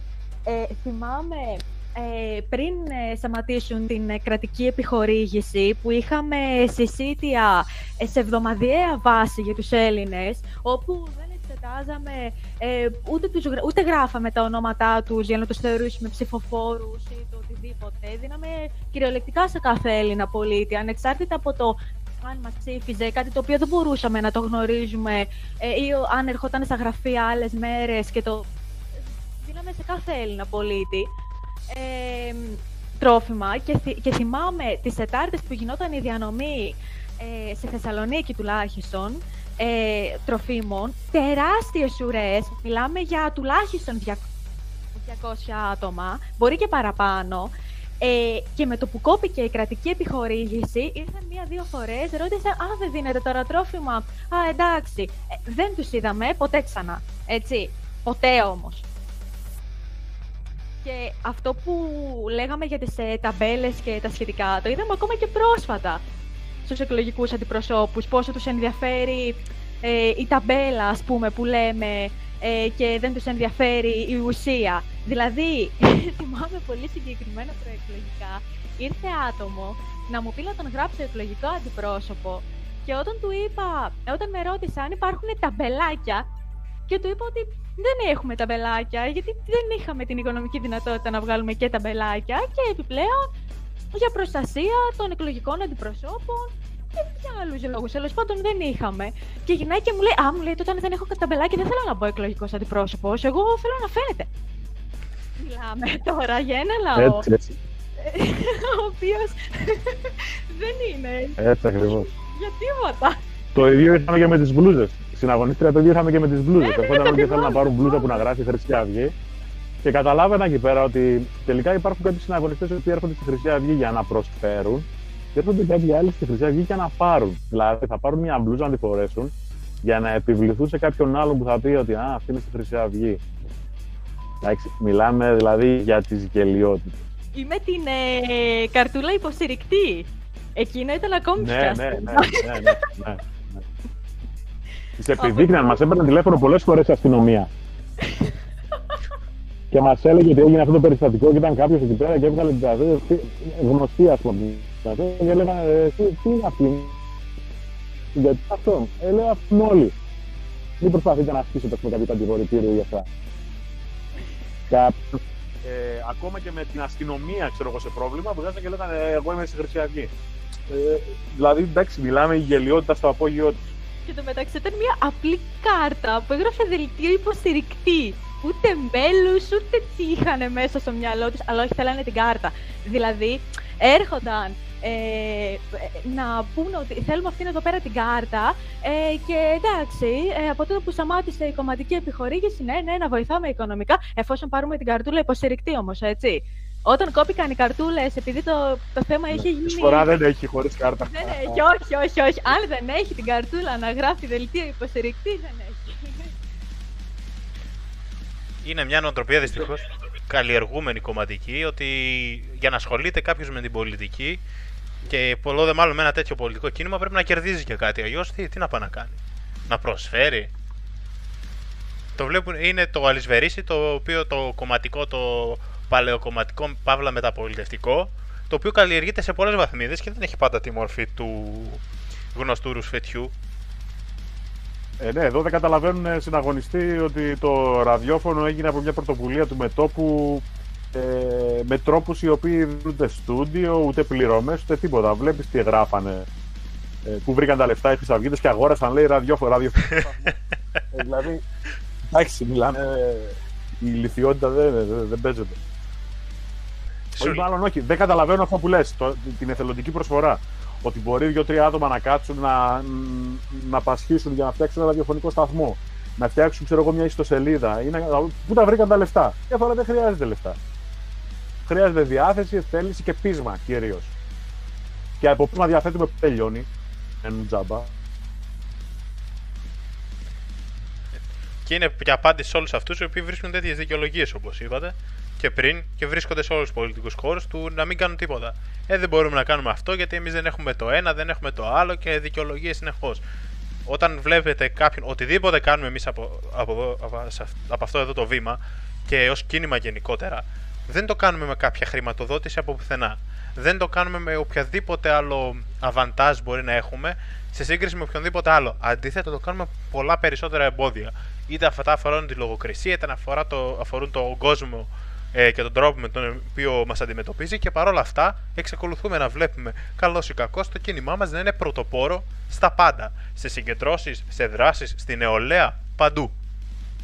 Οτιδήποτε κάνουμε θα μπορούσαν να το έχουν κάνει και άλλοι. Αν δεν το κάνουν, είναι επιλογή τους. Αυτό θα πρέπει να έχουν στο μυαλό τους όλοι. Κανένας δεν είναι αδύναμος, δεν ξέρει, δεν κάνει. Όλα μπορούν, θα μπορούσαν να τα έχουν κάνει και με τα μέσα που διαθέτουν κάποιοι από αυτούς θα μπορούσαν να έχουν κάνει και πολύ περισσότερα από εμάς. Αλλά όλοι καταλήγουν να κάνουν λιγότερα. Ναι. Είτε τους λείπει το πνεύμα, Εντάξει, να είτε τους λείπει συμπληρώσω ο σκοπός. στον αγωνιστή. Ναι, μισό λεπτό εγώ. Βεβαίως. Α, ε, Δεν θες να περιαυτολογείς και δεν θες να μιλήσεις εδώ πέρα. όλα αυτά που λες, τα οποία γίνονται το τελευταίο καιρό, είτε είναι δράση, είτε είναι ραδιόφωνα, είτε είναι οτιδήποτε, πρωτοσταθεί το μέτωπο νεολαίας της Χρυσής Αυγής.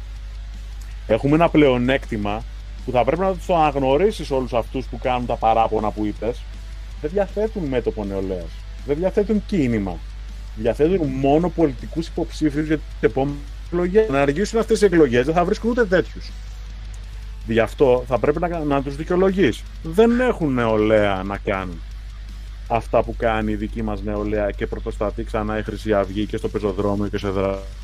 Είναι πολύ σημαντικό αυτό. Η νεολαία που δεν θέλει να ακούει ούτε για εκλογές ούτε για κόμματα. Ακριβώς. Θέλει να ακούει για δράση και για το τι μπορεί να κάνει αυτή τη στιγμή. Και αυτό είναι το, ο υγιής τρόπος να σκέφτεται η νεολαία και όχι να σκέφτεται για ποσοστά και για βουλευτές. Παιδιά τα οποία με το ζόρι είναι σε ηλικία να ψηφίζουν. Δεν ξέρω αν έχουν οι συναγωνιστές, ο συναγωνιστής Άκη να κάνει κάποιο παραπάνω σχόλιο. Ξεφύγαμε από το θέμα. Ε, αλλά είναι πολύ ωραία κουβέντα αυτή. Γιατί είχαμε πει ότι θα μιλούσαμε και λίγο για κοινωνικές και οικονομικές συνέπειες που αποκρύπτονται σε σχέση με το θέμα της λαθρομετανάστευσης. Αλλά νομίζω ότι αυτά είναι πράγματα, αυτά που αναφέρουμε τώρα είναι κάποια πολύ πιο σημαντικά για να γίνονται κατανοητές ε, στο, οι στόχοι του κινήματός μας, αλλά και γενικότερα καταστάσεις και πράγματα. Συναγωνιστή σε κάποια εκπομπή όμως, σε αυτό, συγγνώμη λίγο Άγγι, ε, στο οικονομικό θέμα γενικότερα, στην εργασία, στη συνεργασία, στη συμμετοχή, στο πλαίσιο που θα έπρεπε να λειτουργούν οι τράπεζες ε, δεν λειτουργούν.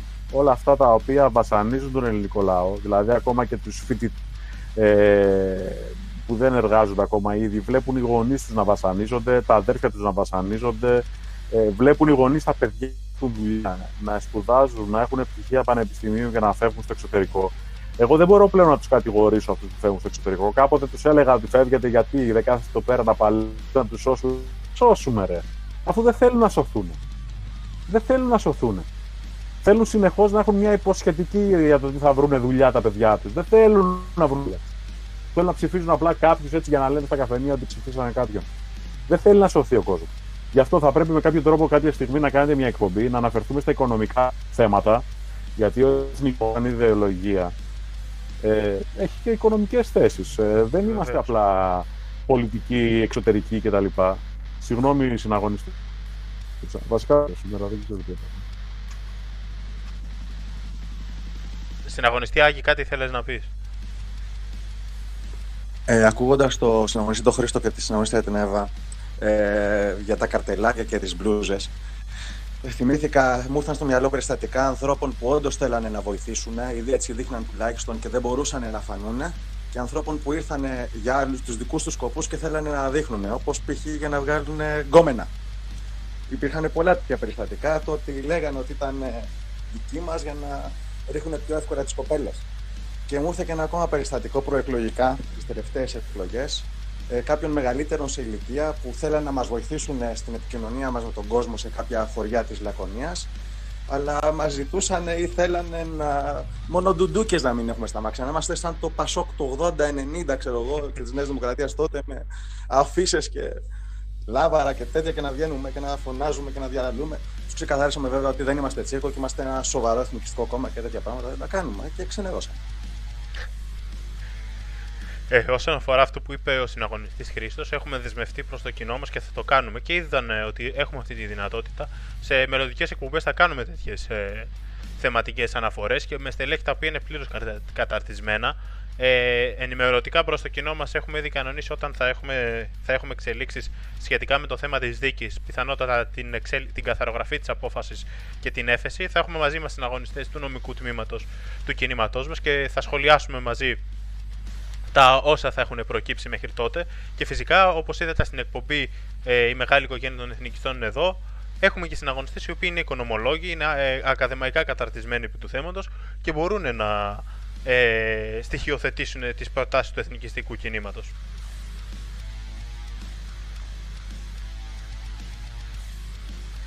Ε, Κοιτώντας κάποιε. Ναι, συναγωνιστή είναι πάρα πολύ μεγάλο θέμα αυτό. Και καλά θα είναι να γίνει μια συζήτηση. Υπάρχουν πάρα πολλά ερωτήματα τα οποία προκύπτουν χωρίς να είσαι επιστήμονα. Σωστά. Και λέει ο άλλος, ξέρω εγώ, δεν βρήκα δουλειά. Λέει ο άλλος, δεν έκατσαν εδώ να τους δώσω δουλειά, δεν πάνε στα χωράφια, γιατί και εγώ παίρνω Αλβανούς. Εντάξει, ρε μεγάλε, αν η μισθή που δίνεις είναι αλβανική, θε- Αλβανοί θα πάνε. Ε, Το θέμα είναι να έρθει ένας Έλληνας να μπορεί να ζει στην οικογένειά του αν θα δουλέψει. Ο- Οπότε καταλαβαίνουμε ότι υπάρχουν πάρα πολλά ζητήματα. Δεν μιλάω τώρα να μιλήσουμε για οικονομικά στοιχεία, στήρου αριθμούς και τέτοια. Μιλάμε για θέματα που μας αφορούν. Έτσι. Πώς έγινε η οικονομική καταστροφή στη Γεωργία, πώς έγινε με το θέμα της αστιφιλίας που κατέβηκαν όλες τι πόλεις. Ε, τα πλαίσια που θα πρέπει να λειτουργεί η κοινωνία είτε συντεχνιακά, με συνεργασία, με συλλόγους, με παλιά η κρατική παρέμβαση παραδείγματος χάρη για να έχουμε φθηνά καύση, φθηνά λιπάσματα, αγροεφόδια, τρόφιμα. Είναι πάρα πολύ σημαντικά θέματα τα οποία θα πρέπει να αναφερθούν κάποια στιγμή και από τη δική μας πλευρά. Περνώντας λοιπόν σε ένα τελευταίο γύρο για να δω κάποιες ερωτήσεις οι οποίες υπόθηκαν στο chat. Θα τις διαβάσουμε όλες, αν και δεν είναι όλες για την κατάλληλη στιγμή. Το θέμα το κοινωνικό και οικονομικό θα το πιάσουμε σε άλλη εκπομπή και δεν δεσμευόμαστε.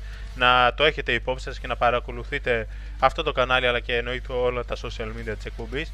Ένας φίλος ρωτάει στο Twitter ε, μια ερώτηση προς εσένα, συναγωνιστή Χρήστο, η οποία νομίζω θα πρέπει να την είχε κάνει στην προηγούμενη εκπομπή, στον, ε, σ- στον στρατηγό Παπαθανασίου που είχαμε μαζί μας και τον καλό το συναγωνιστή να την παρακολουθήσει αυτή την εκπομπή. Ρωτάει σε ποιο εξοπλιστικό ή στρατιωτικό σύστημα θα πρέπει να επενδύσει αρχικά το εθνικό κράτος για να ξαναρχίσει να λειτουργεί η πολεμική βιομηχανία της χώρας μας. Προσωπικό μου σχόλιο, πρώτα απ' όλα θα πρέπει να υπάρχει πολεμική βιομηχανία στη χώρα, η οποία δεν υπάρχει αυτή τη στιγμή. Η Έλβο έχει κλείσει. Συναγωνιστή Χρήστο, ο λόγος σε σένα. Αν έχεις κάτι να συμπληρώσει. Ε, ναι, είναι, είναι ξεκάθαρο αυτό πέρα τώρα. Τι εννοείς, δηλαδή, τι, τι εννοείς. Μα, εννοεί είμαστε με τον ΝΑΤ ενάντια, αν θα είμαστε εκεί.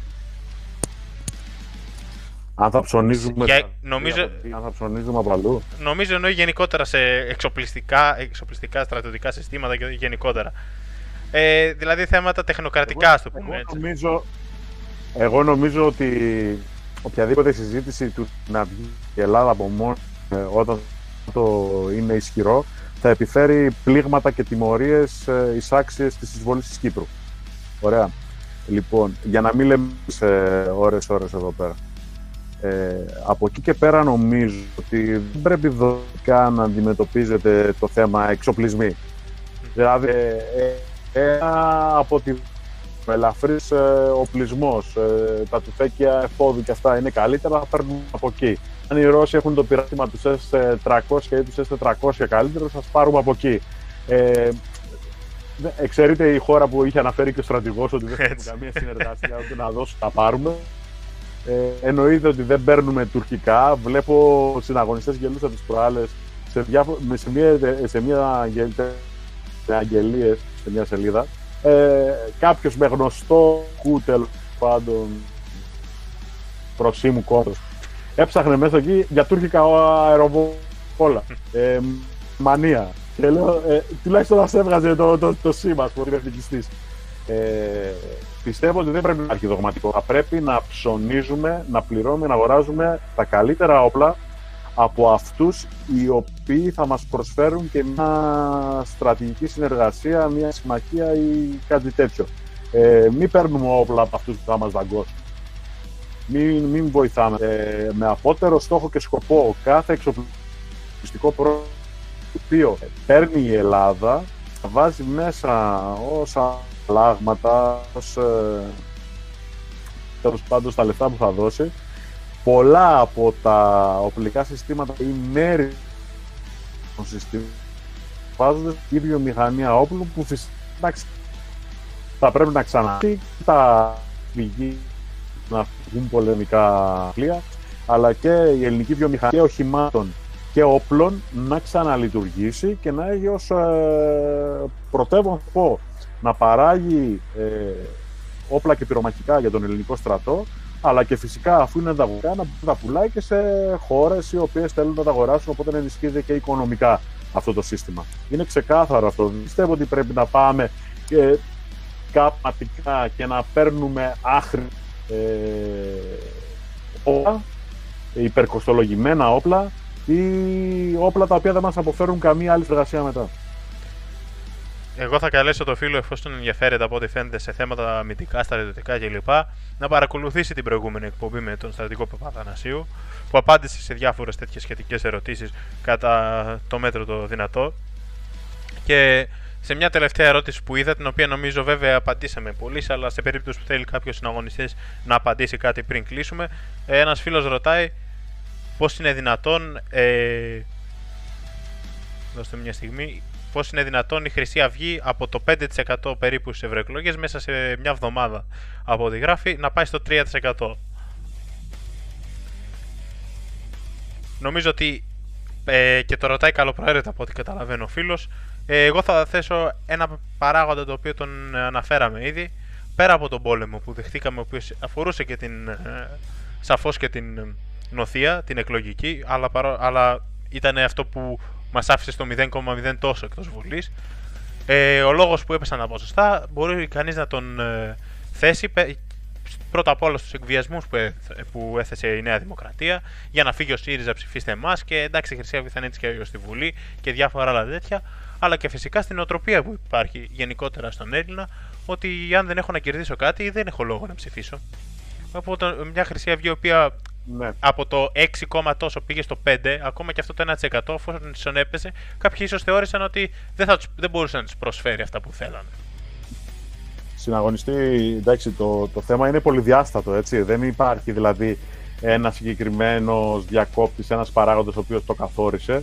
Αλλά η χάρτιευση των ποσοστών, όταν λέμε ότι πήραξαν τα ποσοστά, δεν εννοούμε ότι η Χρυσή Αυγή είχε 8-9 και μας αφήσαν εκτός Βουλής. Εννοούμε ότι η Χρυσή Αυγή μπορεί να είχε ένα 1%, το οποίο μας το κάνανε 2,8. Είχε ένα 3,5%, ένα 3,8, ένα 4 ας πούμε, mm. μας το έκαναν 2,8. Ε, υπήρχαν πάρα πολλοί λόγοι. Ένας λόγος ήταν οι συνεργασίες που πρότειναν σε άτομα που τα είχαμε στα ψηφοδέλτια μας που είχαν ζήσει και τους έλεγαν το εξής. Ε, γιατί να βγει βουλευτής, ας πούμε, ο Χατζησάβα ή ο Χ Χατζησάβα, ε, μπορείς να βγεις εσύ, έλεγε ο άλλος. Ε, θα, θα βγω βουλευτής. Ναι, γιατί θα βγάλει φούλη Νέα Δημοκρατία και η Χρυσή Αυγή. Γιατί ο ΣΥΡΙΖΑ έχει κατακριμνιστεί και δεν μπορεί να πάρει πάνω από 10%. Παίζει δεύτερη θέση με τη Χρυσή Αυγή. Λέγανε αυτό, ότι η Χρυσή Αυγή, αν ήταν στη Βουλή, η Χρυσή Αυγή πάει πάρα πολύ καλά και Χρυσή να βγάλει 2, 3 και 4 βουλευτές η Νέα Δημοκρατία, αφού ούτως ή άλλως η Χρυσή Αυγή βγάζει μόνο έναν σε κάθε νόμο που ήταν να βγουν. Και πείθονταν με αυτόν τον τρόπο να μην ψάχνουν να βρουν καινούριου ψηφοφόρους, αλλά να ψάχνουν μέσα στους ψηφοφόρους της Χρυσής Αυγής απλά να κλέψουν σταυρούς. Δηλαδή να είναι από αυτό που ήταν να ψηφιστεί της Χρυσής Αυγής και να έρθει σε αυτούς. Μένοντας τα ίδια ποσοστά. Με αποτέλεσμα να έχουμε και διαρροές γιατί δεν τους κυνηγήσαμε τους ψηφοφόρους, όλοι κανονικά όπως θα έπρεπε αλλά και γιατί φανώ κάποιοι από αυτούς που ήθελαν να γίνουν σον και καλά βουλευτές.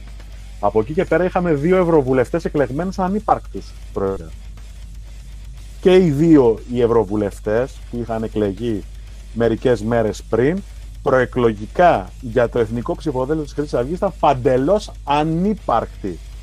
Δεν πήγαν ούτε σε μία εκδήλωση, δεν έκαναν ούτε μία ομιλία, δεν πήγαν ούτε σε κάποια περιοδία προεκλογή, τίποτα ανύπαρκτη.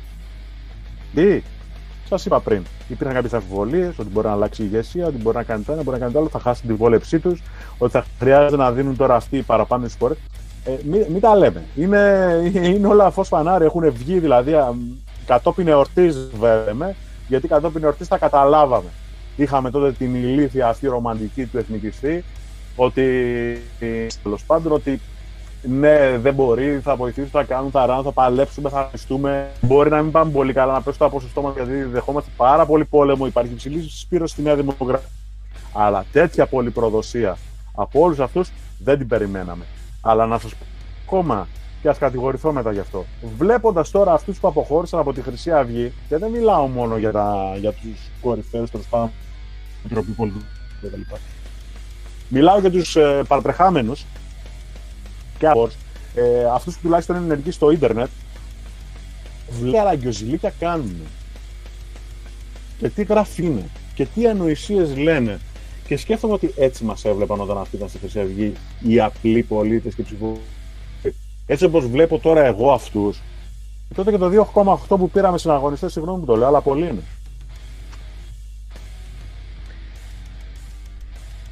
Νομίζω τα κάλυψες όλα στην αγωνιστή Χρήστο ή τουλάχιστον όλα όσα μπορούν σε λίγα λεπτά μιας εκπομπής να υποθούν.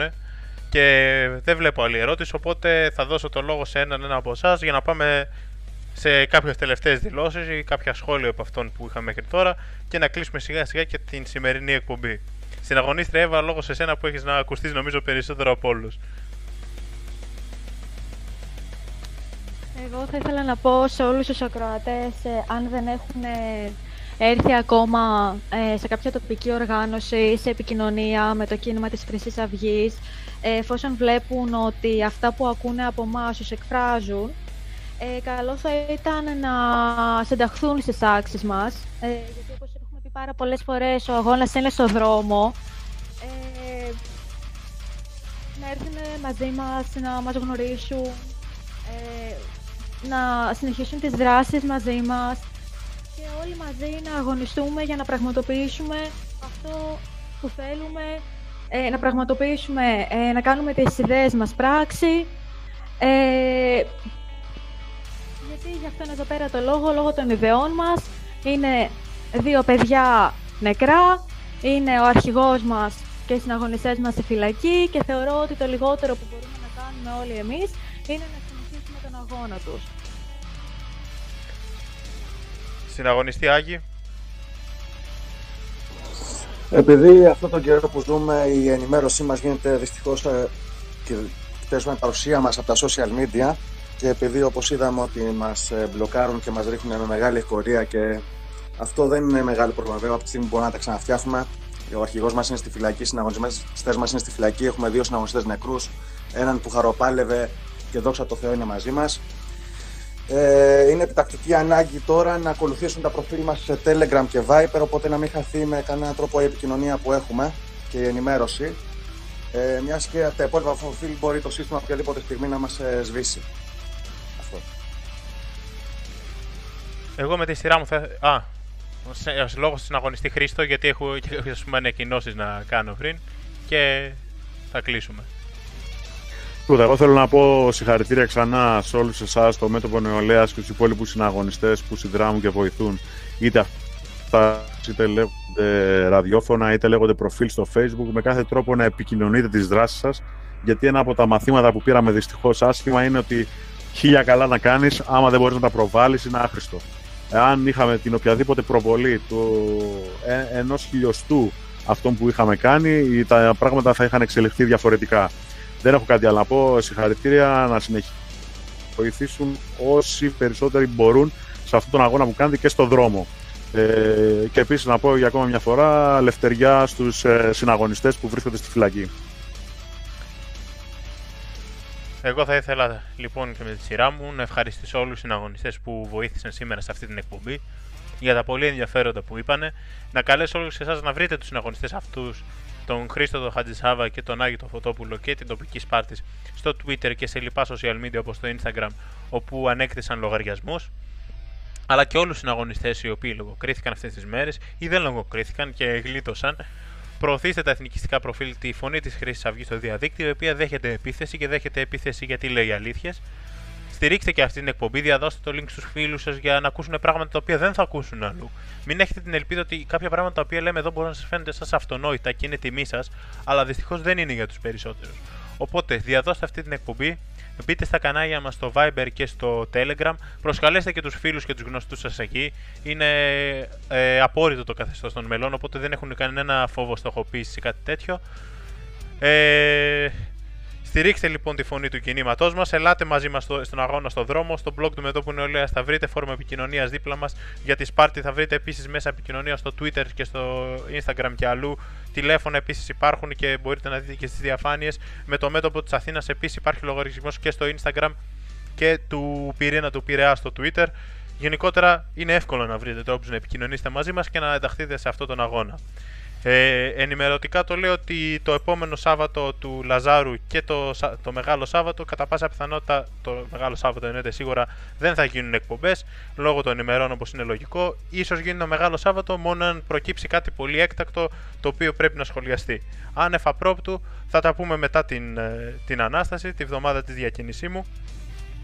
Για νέα ενημέρωση. Εννοείται πως όλα, όλες οι ιστοσελίδες και τα social media θα συνεχίσουν σε λειτουργία και θα μπορείτε να ενημερώνεστε από εκεί. Ε, για όσους πιθανόν ρωτήσουν, ε, μουσική συνέχεια αυτή- για αυτή τη φορά δεν θα έχουμε στον τρόπο όπως την προηγούμενη. Θα ανανεώσουμε την, ε, την εθνικιστική μουσική δισκοθήκη αυτής της εκπομπής και θα επανέλθουμε μετά τις ε, γιορτές ε, Δρυμύτερη. Καλό βράδυ σε όλους, λευτεριά στους αγωνιστές της Χρήσης Αυγής.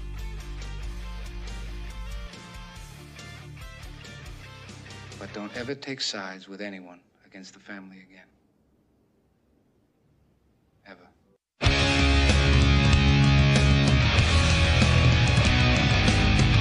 Family has the highest value, always stands by you. Gives you strength and backs you up. Will support you in your fight and will never disappoint you.